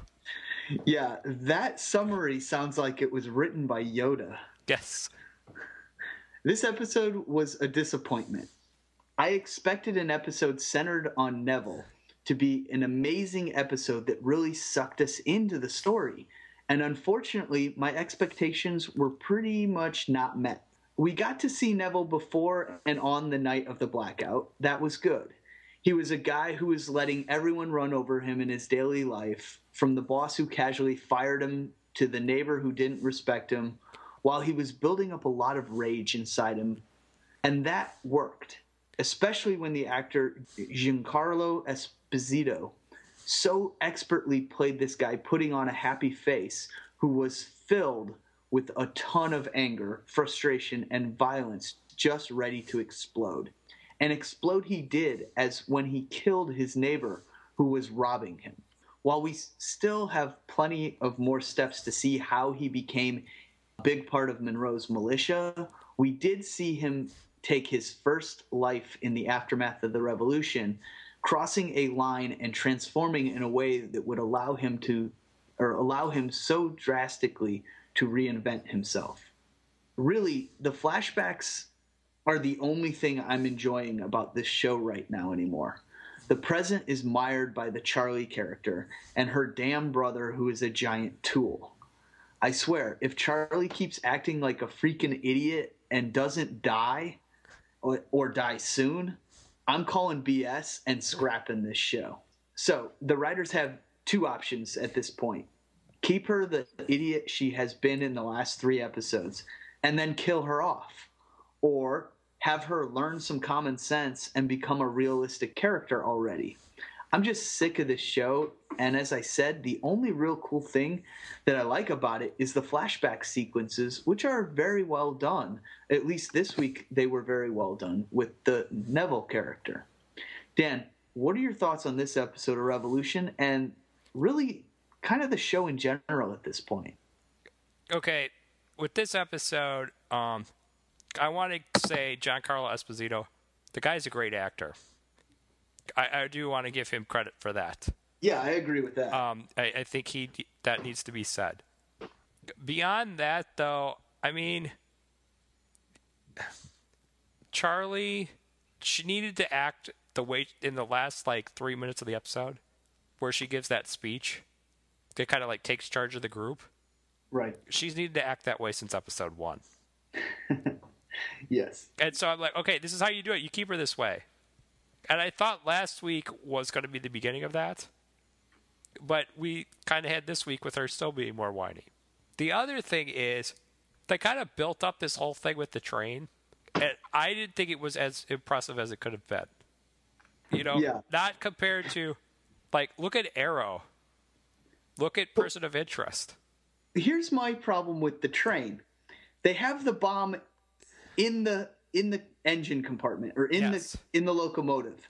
Why don't they just pull the pin on the the rest of the train and let the locomotive go and blow up? You know? That would have been the smart thing to do. But they had to get rid of the bomb. No, that was so stupid and Did unrealistic. See, did they see Back to the Future Part 3 before the power went out or what? Yeah, I mean, Hey. come on. That was just really stupid.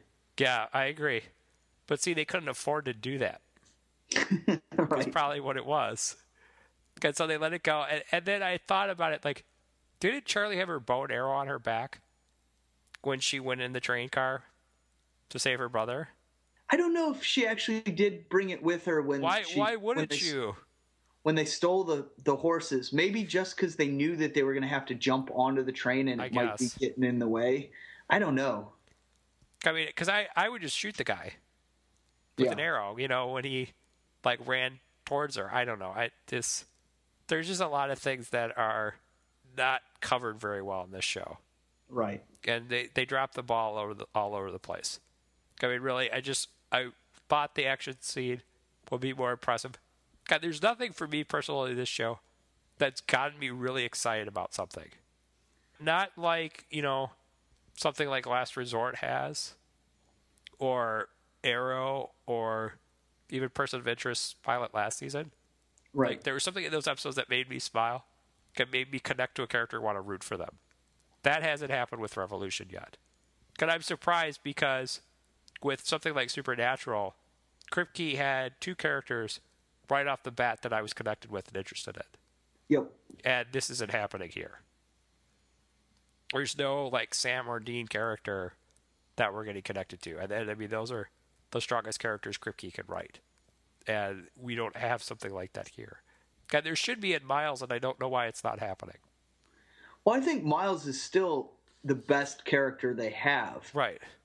and Neville is probably the best villain they have so far, just because they haven't really focused on Monroe yet. We've seen him in a couple flashbacks, and we've seen him with the few scenes with the, I believe the mom's name is Rachel. Yes. Okay, with the Rachel character, but beyond that, we really haven't gotten much out of him. So I'm I'm waiting for that. I know that's coming, and you know the Monroe character and the Miles character going head to head. I think is going to be really good stuff later on. We just have to get there, and the getting there is the painful part right now. Well, I just I don't know if you can keep the audience around long enough to get there. Well, apparently NBC thought they could because they renewed it for the full, or not renewed it, but um, picked it up for the full season. So they're going to give it its shot, and hopefully they can get this show squared away by the finale. But I think it's a much better call for them to give Arrow a full season than this show. Yes. And I'm not kidding. So I don't know. I, that's that's how I feel. So with that, I guess we'll move on to talking about Tuesday night, and we'll talk about a show that has actually been guaranteed, I think, seven seasons by FX. Because they're at season five, and whoa, it's getting intense on this show. If you like intense television and are cool with violence, check out Sons of Anarchy. And we'll talk today about the episode A Small World. Gotta look this life in the eye.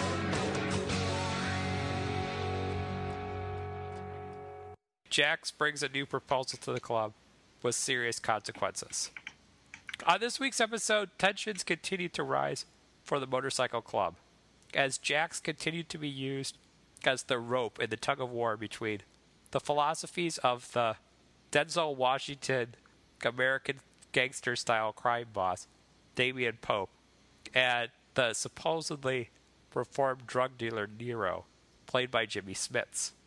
Here in this story, the devil on Jax's shoulder, who I think is Pope, versus the angel who is Nero, directed him towards performing an action that may possibly never let him escape a life of violence, even though it was somewhat justified.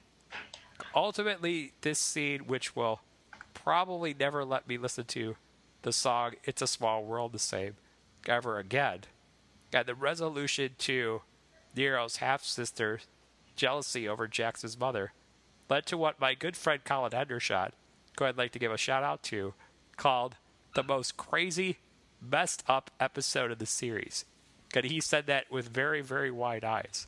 And that was a true expression to have regarding this episode. However, that's not all that went down in this episode, as Pope might not be the one that's sending Jax to the dark side.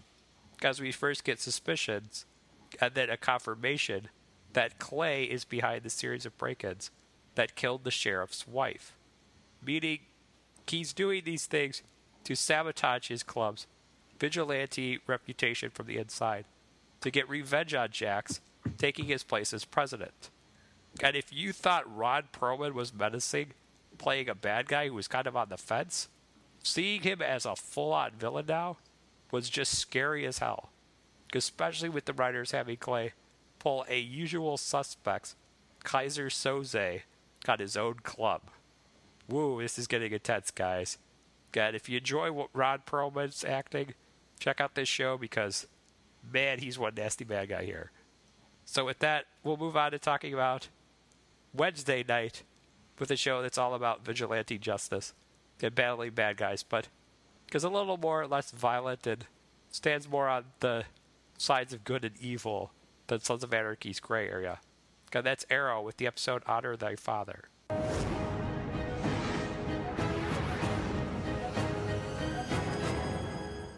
A corrupt businessman, Martin Somers, hires a Chinese assassin named China White to eliminate Laurel for finding out too much. While protecting Laurel, Oliver is offered the chance to take back control of the company. This week's Arrow was all about introducing us to Oliver's allies in his fight for justice. And I've got to say, for what we saw this episode, this show has some great supporting characters, played by some outstanding actors. In other words, this episode was able to keep the adrenaline filled, action packed pace of the pilot, which is not really easy to do for a second episode. But it was able to slip in these heartfelt scenes that made you really like Oliver's sister Thea in the role of a mentor to help him deal with his personal life. And Diggle kind of acting as a mentor to help get his life as a vigilante. Although, out of all the supporting characters, Dig had to be my favorite. Don't get me wrong, Thea had her great moment when she showed Oliver his grave, but her storyline makes me slightly nervous because it could easily turn into an after school special with the whole situation of her being on drugs and living that kind of lifestyle. Going back to Dig, the reason why I like his character so much is the writers did a great job in this episode of giving a purpose to what could be a silly concept of a superhero having a bodyguard through Dig holding his own against a supervillain like China White and choosing to look the other way on Oliver's vigilante activities out of respect for Oliver saving his life. And this idea of not asking questions about their employer's late night actions is what made Morgan Freeman's version of Lucius Fox, so enjoyable to audiences in the Christopher Nolan Batman films. And I think we're going to get the same type of thing from Oliver and Dig's relationship. Meaning there's going to be lots of fun scenes filled with badass dialogue between these guys to come. However, I have this sinking feeling that possibly in season two or three, Dig is going to get killed as a setback to Oliver's mission, so he doesn't run out of names to cross off in his journal. And to also make room for Laurel becoming Black Canary. I also think once Dig dies, Thea is going to act as Oliver's moral compass in both his personal and vigilante life, much like Oracle or Chloe Sullivan. Now, with me talking about supporting characters, you may be thinking I forgot Laurel, but to me, she is more of the female lead on the show, like Detective Kate Beckett, for those of you who watch Castle, because the way she held her own in the courtroom during this episode proves she's not Smallville's Lana Lang. In fact, the give and take between Oliver and Laurel when he showed up at her apartment made their romantic tension sizzle on screen, just like it did within the pages of Judd Winick's short lived Green Arrow Black Canary comic book series. At the same time, Katie Cassidy did a fantastic job of playing Laurel or Dinah in the comic books, ability to knock Oliver upside the head with a dose of common sense when he becomes reckless or goes on one of his famous guilt trips. In addition, I know Michael disagrees with me slightly on this one, but her performance when Laurel stood up to her dad about dropping the case she had this week brought us a long way in liking Detective Lance a little bit better when he came across as incredibly brash in the pilot. Guys, for the only issue I had with this episode, Oliver using a high tech arrow to trick the villain of the week into incriminating himself was a retread of how they brought down the bad guy last week. So I hope we see something different with the next new episode. Can I think with Deadshot showing up, that most certainly is going to happen. Lastly, after discovering that Oliver's mom would make Lionel Luthor the perfect wife, based on the fact that she sabotaged the Queen's Gambit ship that got Oliver trapped on the island, the archer who shot Oliver in the flashback at the end of the episode is probably someone who trains Oliver while he is on the island. But during that time, I think Deathstroke shows up on the island, hired to kill Oliver. And the mentor ends up dying, thinking he killed Deathstroke, which explains why his mask appears on the beach of the island in the pilot. However, the next few episodes, Gulliver is going to discover Deathstroke survived his supposed death at the hands of his master. And now he's going to have to face him. So, with that crackpot theory, Nico, what did you think of this great second episode of Arrow, which I guess has earned it a full season pickup? You know, Michael and Wu did a great job with episode one of the Arrow podcast Yes, they did. show. So, those show those guys some love, like I did with a voicemail for episode two, or now do it for episode three this week. I loved the first episode of the Longbow Hunters uh, podcast last week and wanted to let everyone know we think they are doing a good job. Moving on to the second episode, Stephen Amell continues to impress me with his physicality and his quiet, brooding nature that has played so well in the series so far. The recurring flashbacks were put to good use this week, and the episode moved into surprisingly dark territory as Ollie was forced to drag his father's corpse across the island and bury it. I love shows that utilize these flashbacks, like much like Fringe, Supernatural, and to a lesser degree, quality, uh, a lesser degree, lesser quality, Revolution is doing so well this year. Also, given that fi- that final flashback scene, there's no question about whether Ollie was actually alone on the island. Yep. Could we have caught our first glimpse at Green Arrow's mentor, essentially the man who taught him to shoot straight, fight hard, and speak various foreign languages? I think so. I also hope we see more of the evolution of Oliver the Playboy into the Green Arrow because, well, one thing I love origin stories, but also I think that that will be important to see how he learned all the necessary skills he needs as we go forward in the present story arc in Star City. I also wanted to mention that we got a great comment from the friend of a podcast, Jason A, for both Supernatural and Arrow this week. About the Arrow pilot last week, he said, Arrow's very enjoyable. really anticipating the Geoff Johns episode and John Bar- John Barrowman episode. Yeah, I'm really looking forward to John Barrowman on Yes. this show. I love Captain Jack. He's one of my favorite characters of all time, both in Doctor Who and in Torchwood. So, John Barrowman being on a U.S. show, being a main character, because I think he's gonna, he's his part's gonna blow up, and he's going to be a main character. Oh, yeah. um, I'm really looking forward to that too. I love the fact that Jason is really always there for a good comment, and I appreciate his uh, feedback on Facebook, Twitter, and always uh, comments on the on the website too. So thanks, Jason, and uh, we wanted to give you a shout out this week for commenting. Most definitely. The feedback on Arrow has been outstanding from everybody. Yeah, We really, really appreciate the support you're showing our show. And as a special treat for you guys, we are actually going to be interviewing Marc Guggenheim. Um, that's taking place tomorrow, the day after we're recording this here. So it might be available to you guys by the time this episode gets out. But that's a special treat for you guys to look forward to. So if it's not already, go to the ATA website and check that out. If it's not out yet, just keep an eye on our Facebook and Twitter. and we'll let you know when it's released. But that's going to be a big thing for the show. We're really excited about it, and we'll see how that all ends up going down. So it's very, very excited about Arrow here. Uh, Nico, real quick question I wanted to ask: the Detective Lance character, where are you at on him? That's a debate we're having here at the podcast. I actually like him. I think uh, his his dislike of Oliver is warranted, and I think it is going to make good conflict because I think before he dies, because I I do think he will have to die. yeah, I think he will learn Oliver's secret, and I think he will respect him for it, and will keep his secret rather than turn to try and kill or uh, capture him and, or arrest him. I think he will initially want to arrest him, but then think about it and be like, "No, he's doing good. He, I know he's trying to make up for all the terrible things that he, you know, for the death of my daughter, for all the things that his father has done, and and like kind of like come to a realization, and then whoop, he's gone. yeah. he's gonna die. Well, so it I do. reminds me of Captain Stacy in Amazing Spider-Man. Okay, I saw that over the summer. Yeah, Yeah, I think you're right. And I I think that yeah, I think he's he's gonna die, but I think eventually he's going to come to Oliver's side. I think he's going to realize Oliver's trying to right the wrongs of his own life and the wrongs of his father, or his father's company at least, and trying to um, you know atone for those things.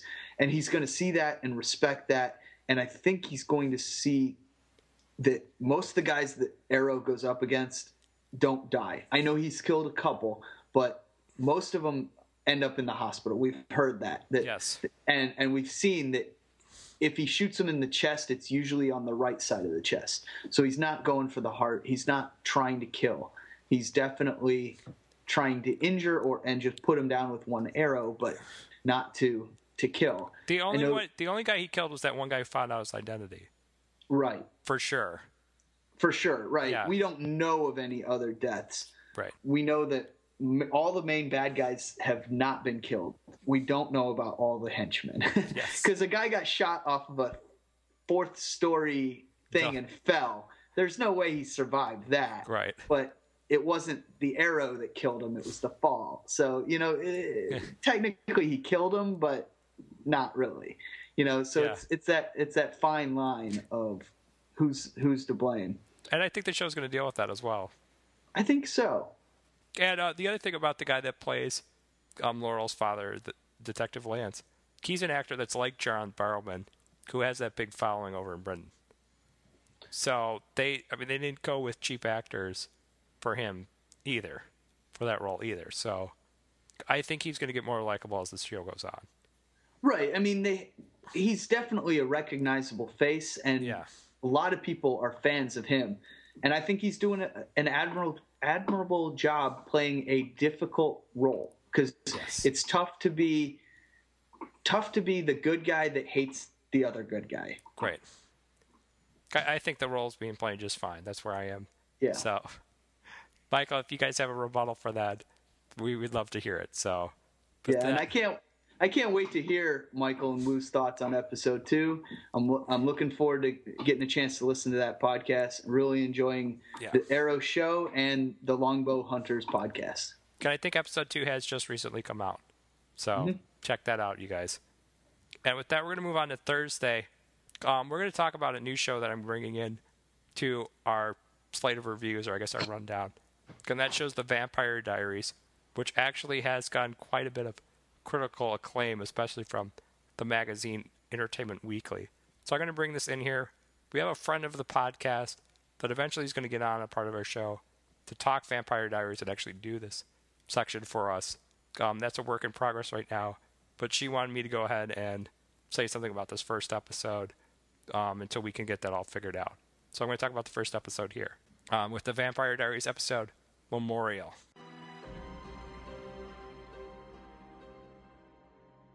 Elena struggles to cope with the emotional swings as she becomes a vampire.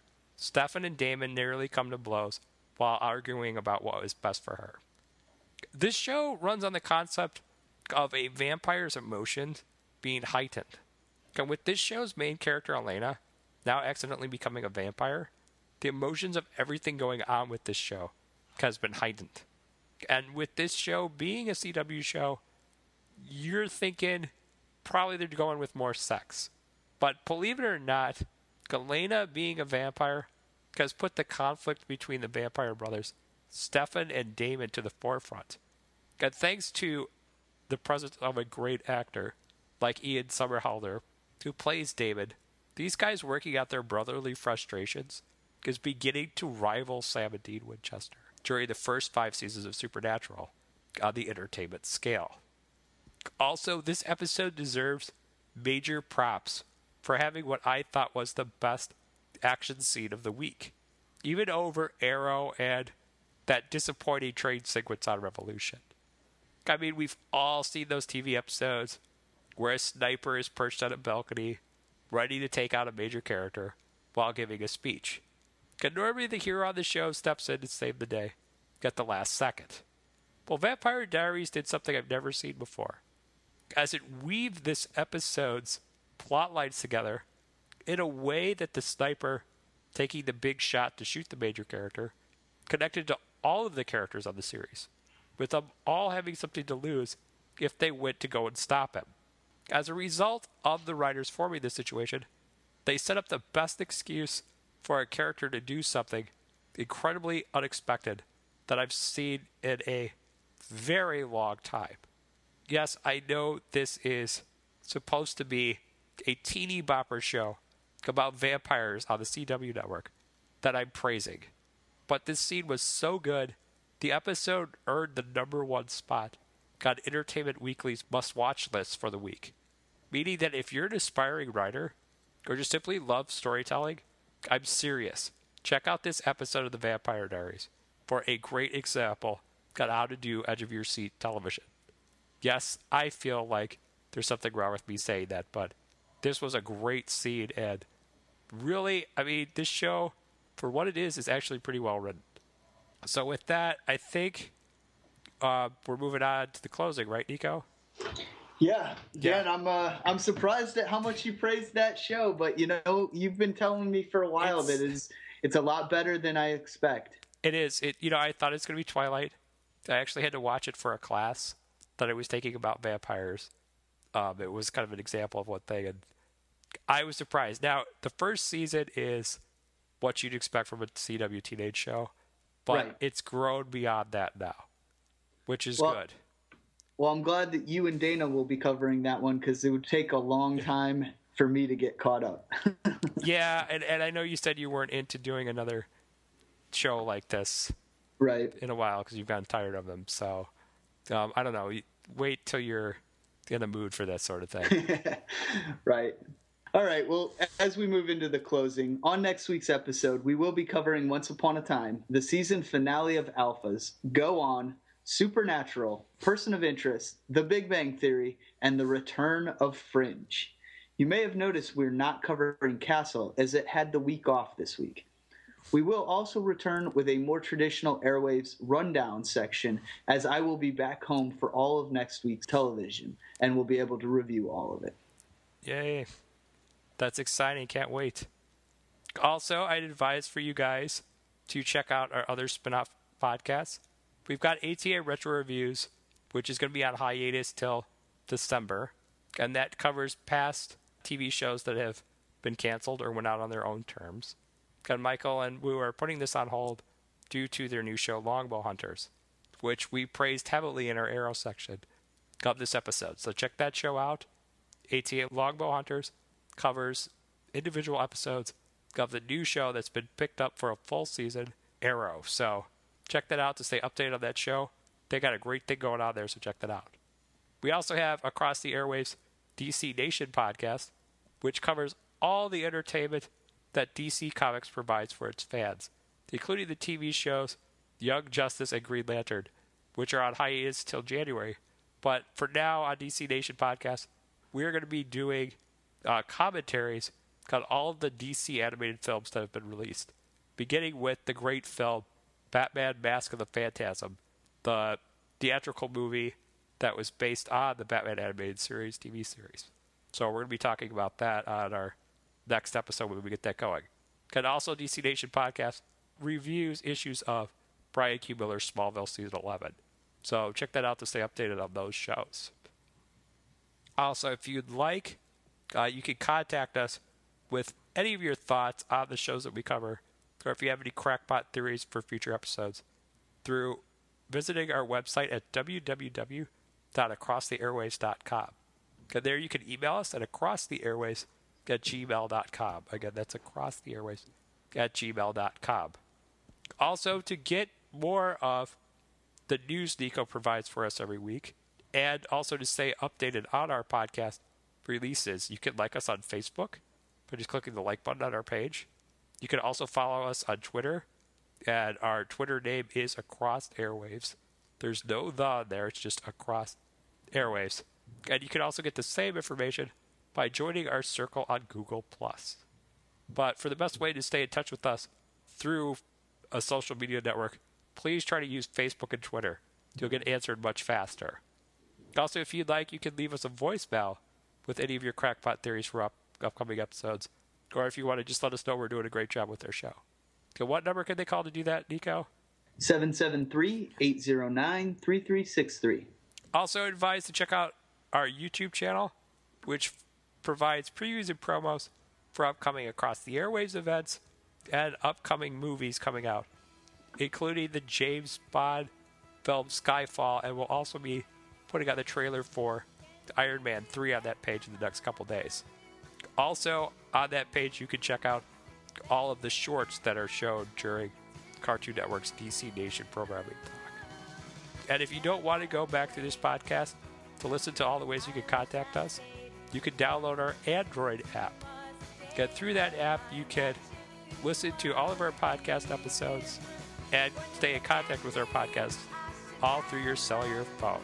So definitely check that out if you want to do that. And also in the works is a podcast box app, which will allow you to do the same thing through your iPad and iPhone. So hopefully we'll get that released soon.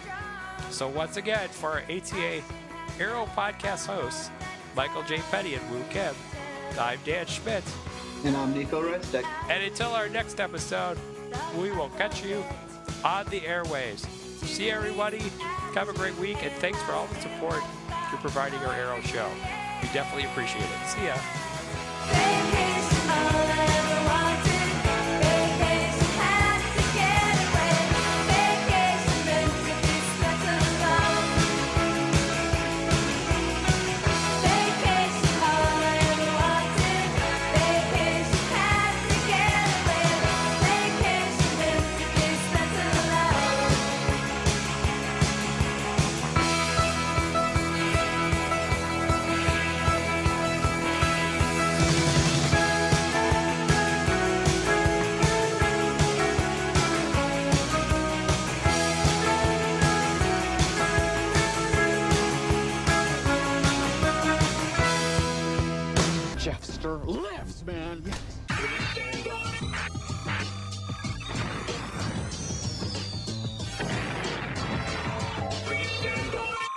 now return to our regularly scheduled program.